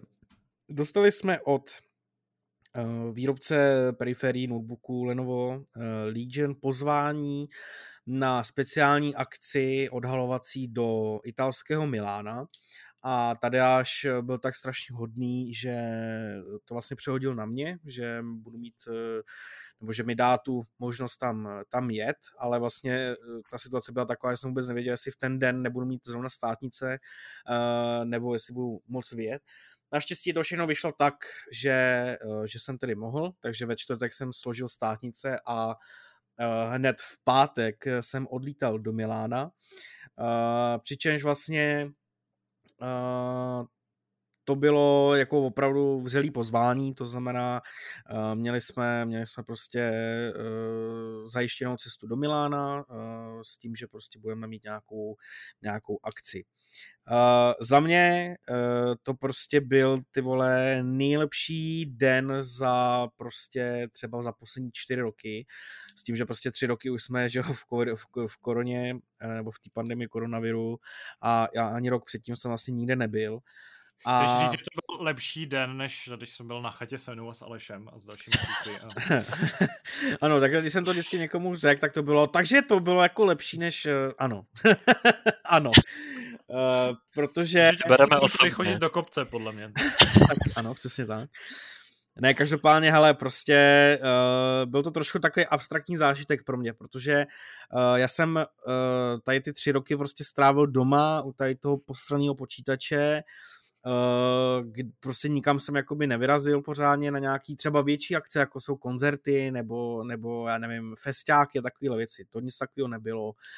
Uh, nějaký zhluky prostě ve městech taky neexistovalo, že jo, takže prostě uh, ani jsem nikam nevycestoval jako třeba do zahraničí, ani po Česku, protože prostě jsme se jakoby báli a uh, pak prostě nějak moc nebyla šance a tak, takže prostě tohle pro mě, já se za to strašně těším, jak to bude vypadat a vlastně bylo to ještě lepší, než, než jsem si představoval, protože uh, jsme byli uh, ubytovaný v pětivězdičkovém hotelu, uh, doslova s výhledem na, na uh, chrám, uh, já se samozřejmě nemůžu vybavit, vole. Uh, Svatého Víta. Ano, katedrála narození Pany Marie. A Uh, a opravdu, jako já jsem vyšel z toho hotelu a už jsem prostě viděl, uh, viděl ty, mm, tu, tu katedrálu, uh, takže prostě to bylo nějakých třeba 10 minut uh, chůze od toho hotelu. A vlastně ten první den, kdy já jsem tam přicestoval, měl jsem bohužel spoždění, ale to, jak já jsem byl jako v pozitivní náladě, jak mi to bylo úplně jedno.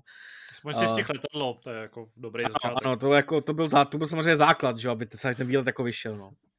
Uh, každopádně Uh, dorazil jsem prostě do Milána, vyzvedl nás řidič, odvezl nás, odvezl nás uh, do hotelu a už vlastně po cestě jsem se třeba dal do řeči s jedním z polských novinářů taky, který tam byli později, protože samozřejmě to nebyla akce jenom naše, ale bylo tam, řekněme, um, třeba 20-30 novinářů z celé Evropy. A Uh, ta akce byla skvělá v tom, že opravdu byla uh, spíš koncipovaná pro to, abychom uh, si to spíš užili, než aby to byl čistě pracovní jako výlet. To znamená, že jsme po tom, co jsme dorazili do hotelu, měli asi tři nebo čtyři hodinky času uh, takže já jsem okamžitě vyrazil do města a vlastně v tu chvíli prostě, že jo, viděl si tu obrovskou katedrálu, která opravdu je jako masivní a nikdy se nedá popsat to, jak jsou budovy obrovský jenom z fotek, že jo, to prostě nejde. Musíte tam být, aby se to zažili, jak jsou, jak jsou mohutný, jakým, jakým, uh, jakým dojmem prostě působí. A ta katedrála i tím, jak je vlastně strašně detailně propracovaná uh, po celém svém obvodu, tak je to něco neuvěřitelného. A vlastně, jak já jsem tam vlastně dorazil, tak bylo prostě počasí bez mráčku, naprosto krásně bylo. Uh, a když jsem šel před tu katedrálu, tak tam byl nějaký prostě obrovský koncert. Já vůbec nevím, do teďka jsem si vlastně nezjistil, co tam bylo, ale byl tam prostě nějaký obrovský koncert, kde, kde byla halda lidí. Tam bylo, tyhle, tam bylo prostě opravdu nejvíc lidí, co jsem za poslední roky prostě viděl. Tím, jak eh, se uvolnili všechny restrikce a tak dále, takže tam bylo tisíce a tisíce lidí na jednom místě. A bylo to neuvěřitelné. Bylo to opravdu neuvěřitelné a já jsem byl ohromen v tu chvíli. Ze všeho prostě. Byl jsem v cizí zemi, byl jsem tam sám, což taky byl pro mě jako velký plus, protože prostě sám, že jo, užít si to jako na, na, na vlastní, jako podle sebe, tak to říknu. Uh, tak jsem prostě naprosto dojat a bylo to, bylo to skvělé, takže samozřejmě jsem si dal prostě hned zmrzlinu, že jo, majlánskou a uh, někde jsem si našel ještě rychle pizzu s aperolem, abych si dal. Uh, užíval jsem to úplně neskutečně, opravdu. Uh, pak jsme měli vlastně od Lenova večeři, uh, nějakou prostě v nějakým, nějaký restauraci tam. Taky bylo to, bylo to strašně fajn, dostali jsme se tam, uh, nebo zapojil jsem se prostě s uh, několika novináři, se zástupci Lenova, uh, takže to bylo jako opravdu strašně fajn, strašně přátelský a oni, se, jak sami říkali, já jsem tomu moc nevěřil, oni říkali, že to bude neformální, tak jsem říkal, no jo, ježiš, má to zase keci. Ne, bylo to fakt jako skvělý, opravdu jako neformální, bylo jsme se o všem a vlastně nám to ani nepřišlo, že by to byla nějaká prostě jako pracovní cesta. Uh, takže to bylo strašně fajn. Asi úplně neuvěřitelně jsem si užil jako pobyt na hotelu, kdy uh, prostě zase jsem byl po několika letech jako na hotelu, kde nemusíš nic řešit, že jo, takže prostě úplná pohodka. Uh, a další den vlastně byla samotná akce, kde jsme se dostali do speciálního obchodu Lenova, který je, zmíním to pak i v článku, který budu dávat na web, ale je to velice zajímavý koncept, kdy dole vlastně je taková, řekněme, klasická prodejna, s produkty, ale je tam i místo, kde si můžeš sednout k počítači zahrát si, ale nahoře v druhém patře je vlastně jako kavárna, klasická kavárna, kde samozřejmě okolo vás jsou jako vystavený produkty, ale můžete si prostě něco dát k jídlu, k pití a bylo to strašně fajn, přišlo mi to strašně zajímavý. Uh, nevím, jestli vůbec něco, něco takového v Česku je, že by byl zkombinovaná jako nějaká komerční uh, prodejna s kavárnou. Uh, bylo to strašně zajímavý, fajn. Viděli jsme uh, nový notebooky Lenovo Legion 7, uh, takže to bylo docela fajn, doufám, že se mi třeba dostane do ruky, až se do, uh, nějakým způsobem pobavíme se zástupci Lenova. Uh, zároveň jsme tam vlastně dostali možnost udělat rozhovor s týmem nebo s jedním z zástupců týmu G2, což je, jako, myslím si, že jeden z nejznámějších světových e-sportových týmů.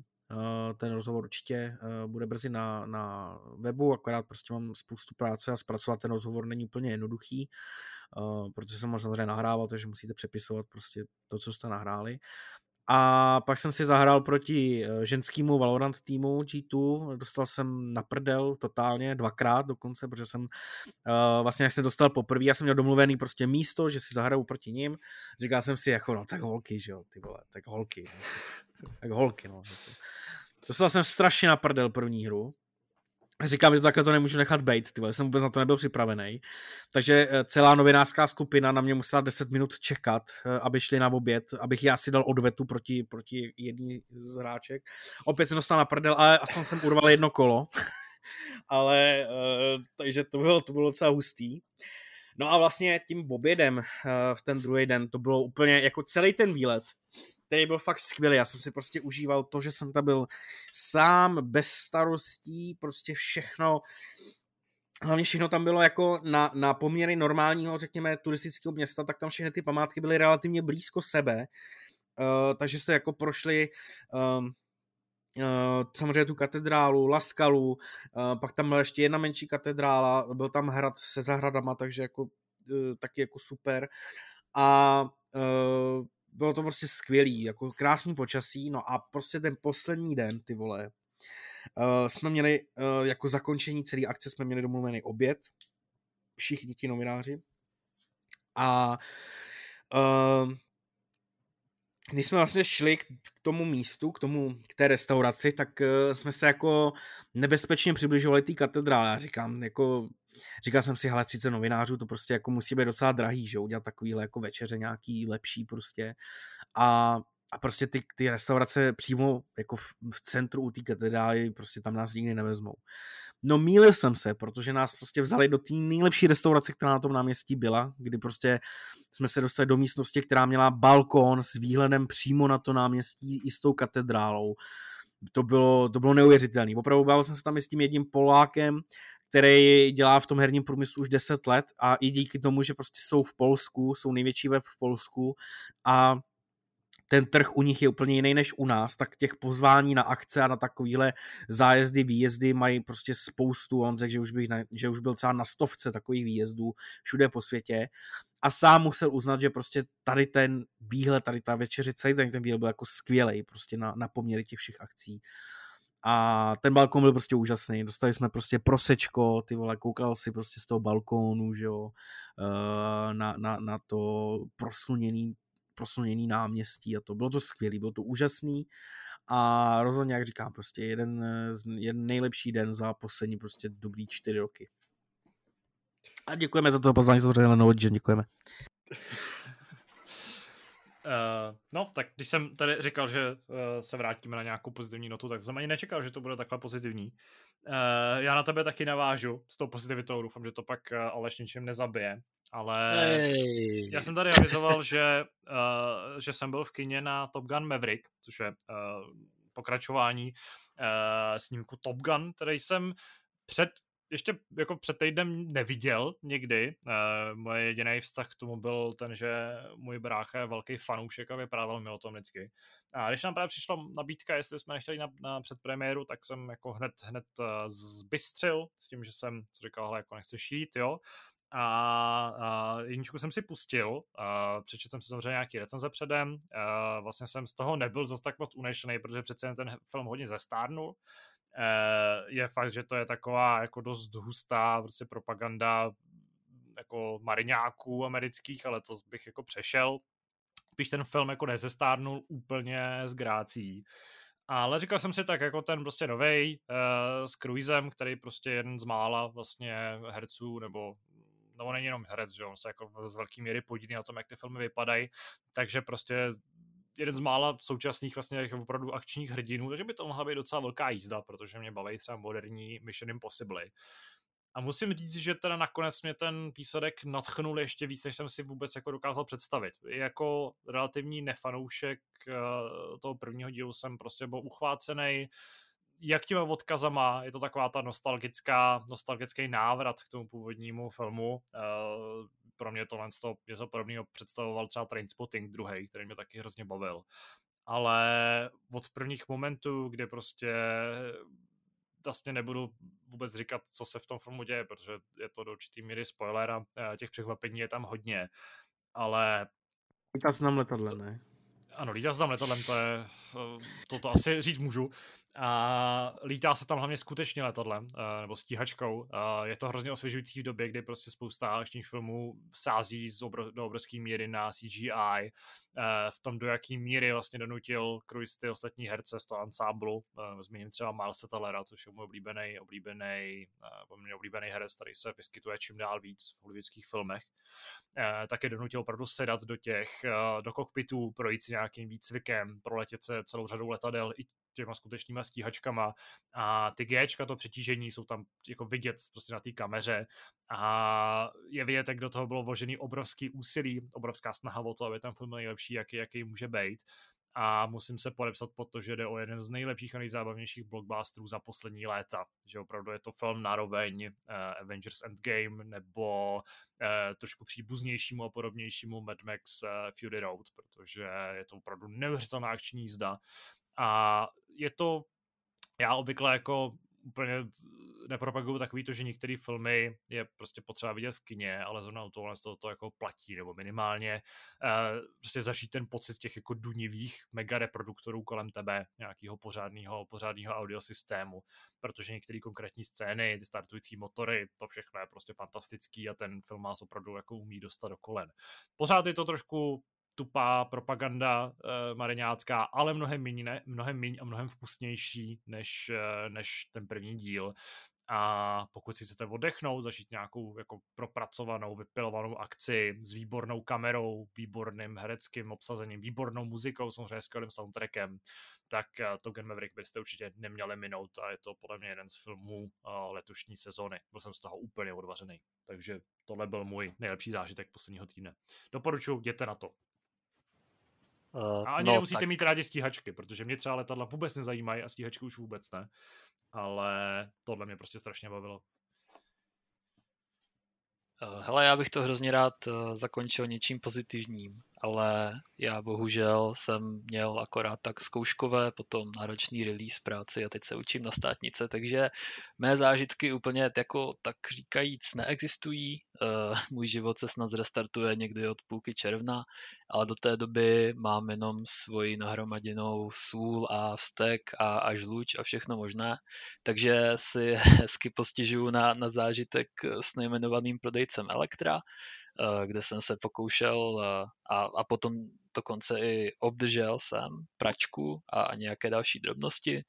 Uh, suma sumárum, nakoupil jsem nějaké věci, hlavně teda tu pračku jako nadrozměrný náklad, uh, musel jsem si vzít nadrozměrnou dopravu, nešlo to změnit, není problém. Všechno skladem, uh, ale na vyskladnění jsem z nějakého důvodu čekal asi 14 dní.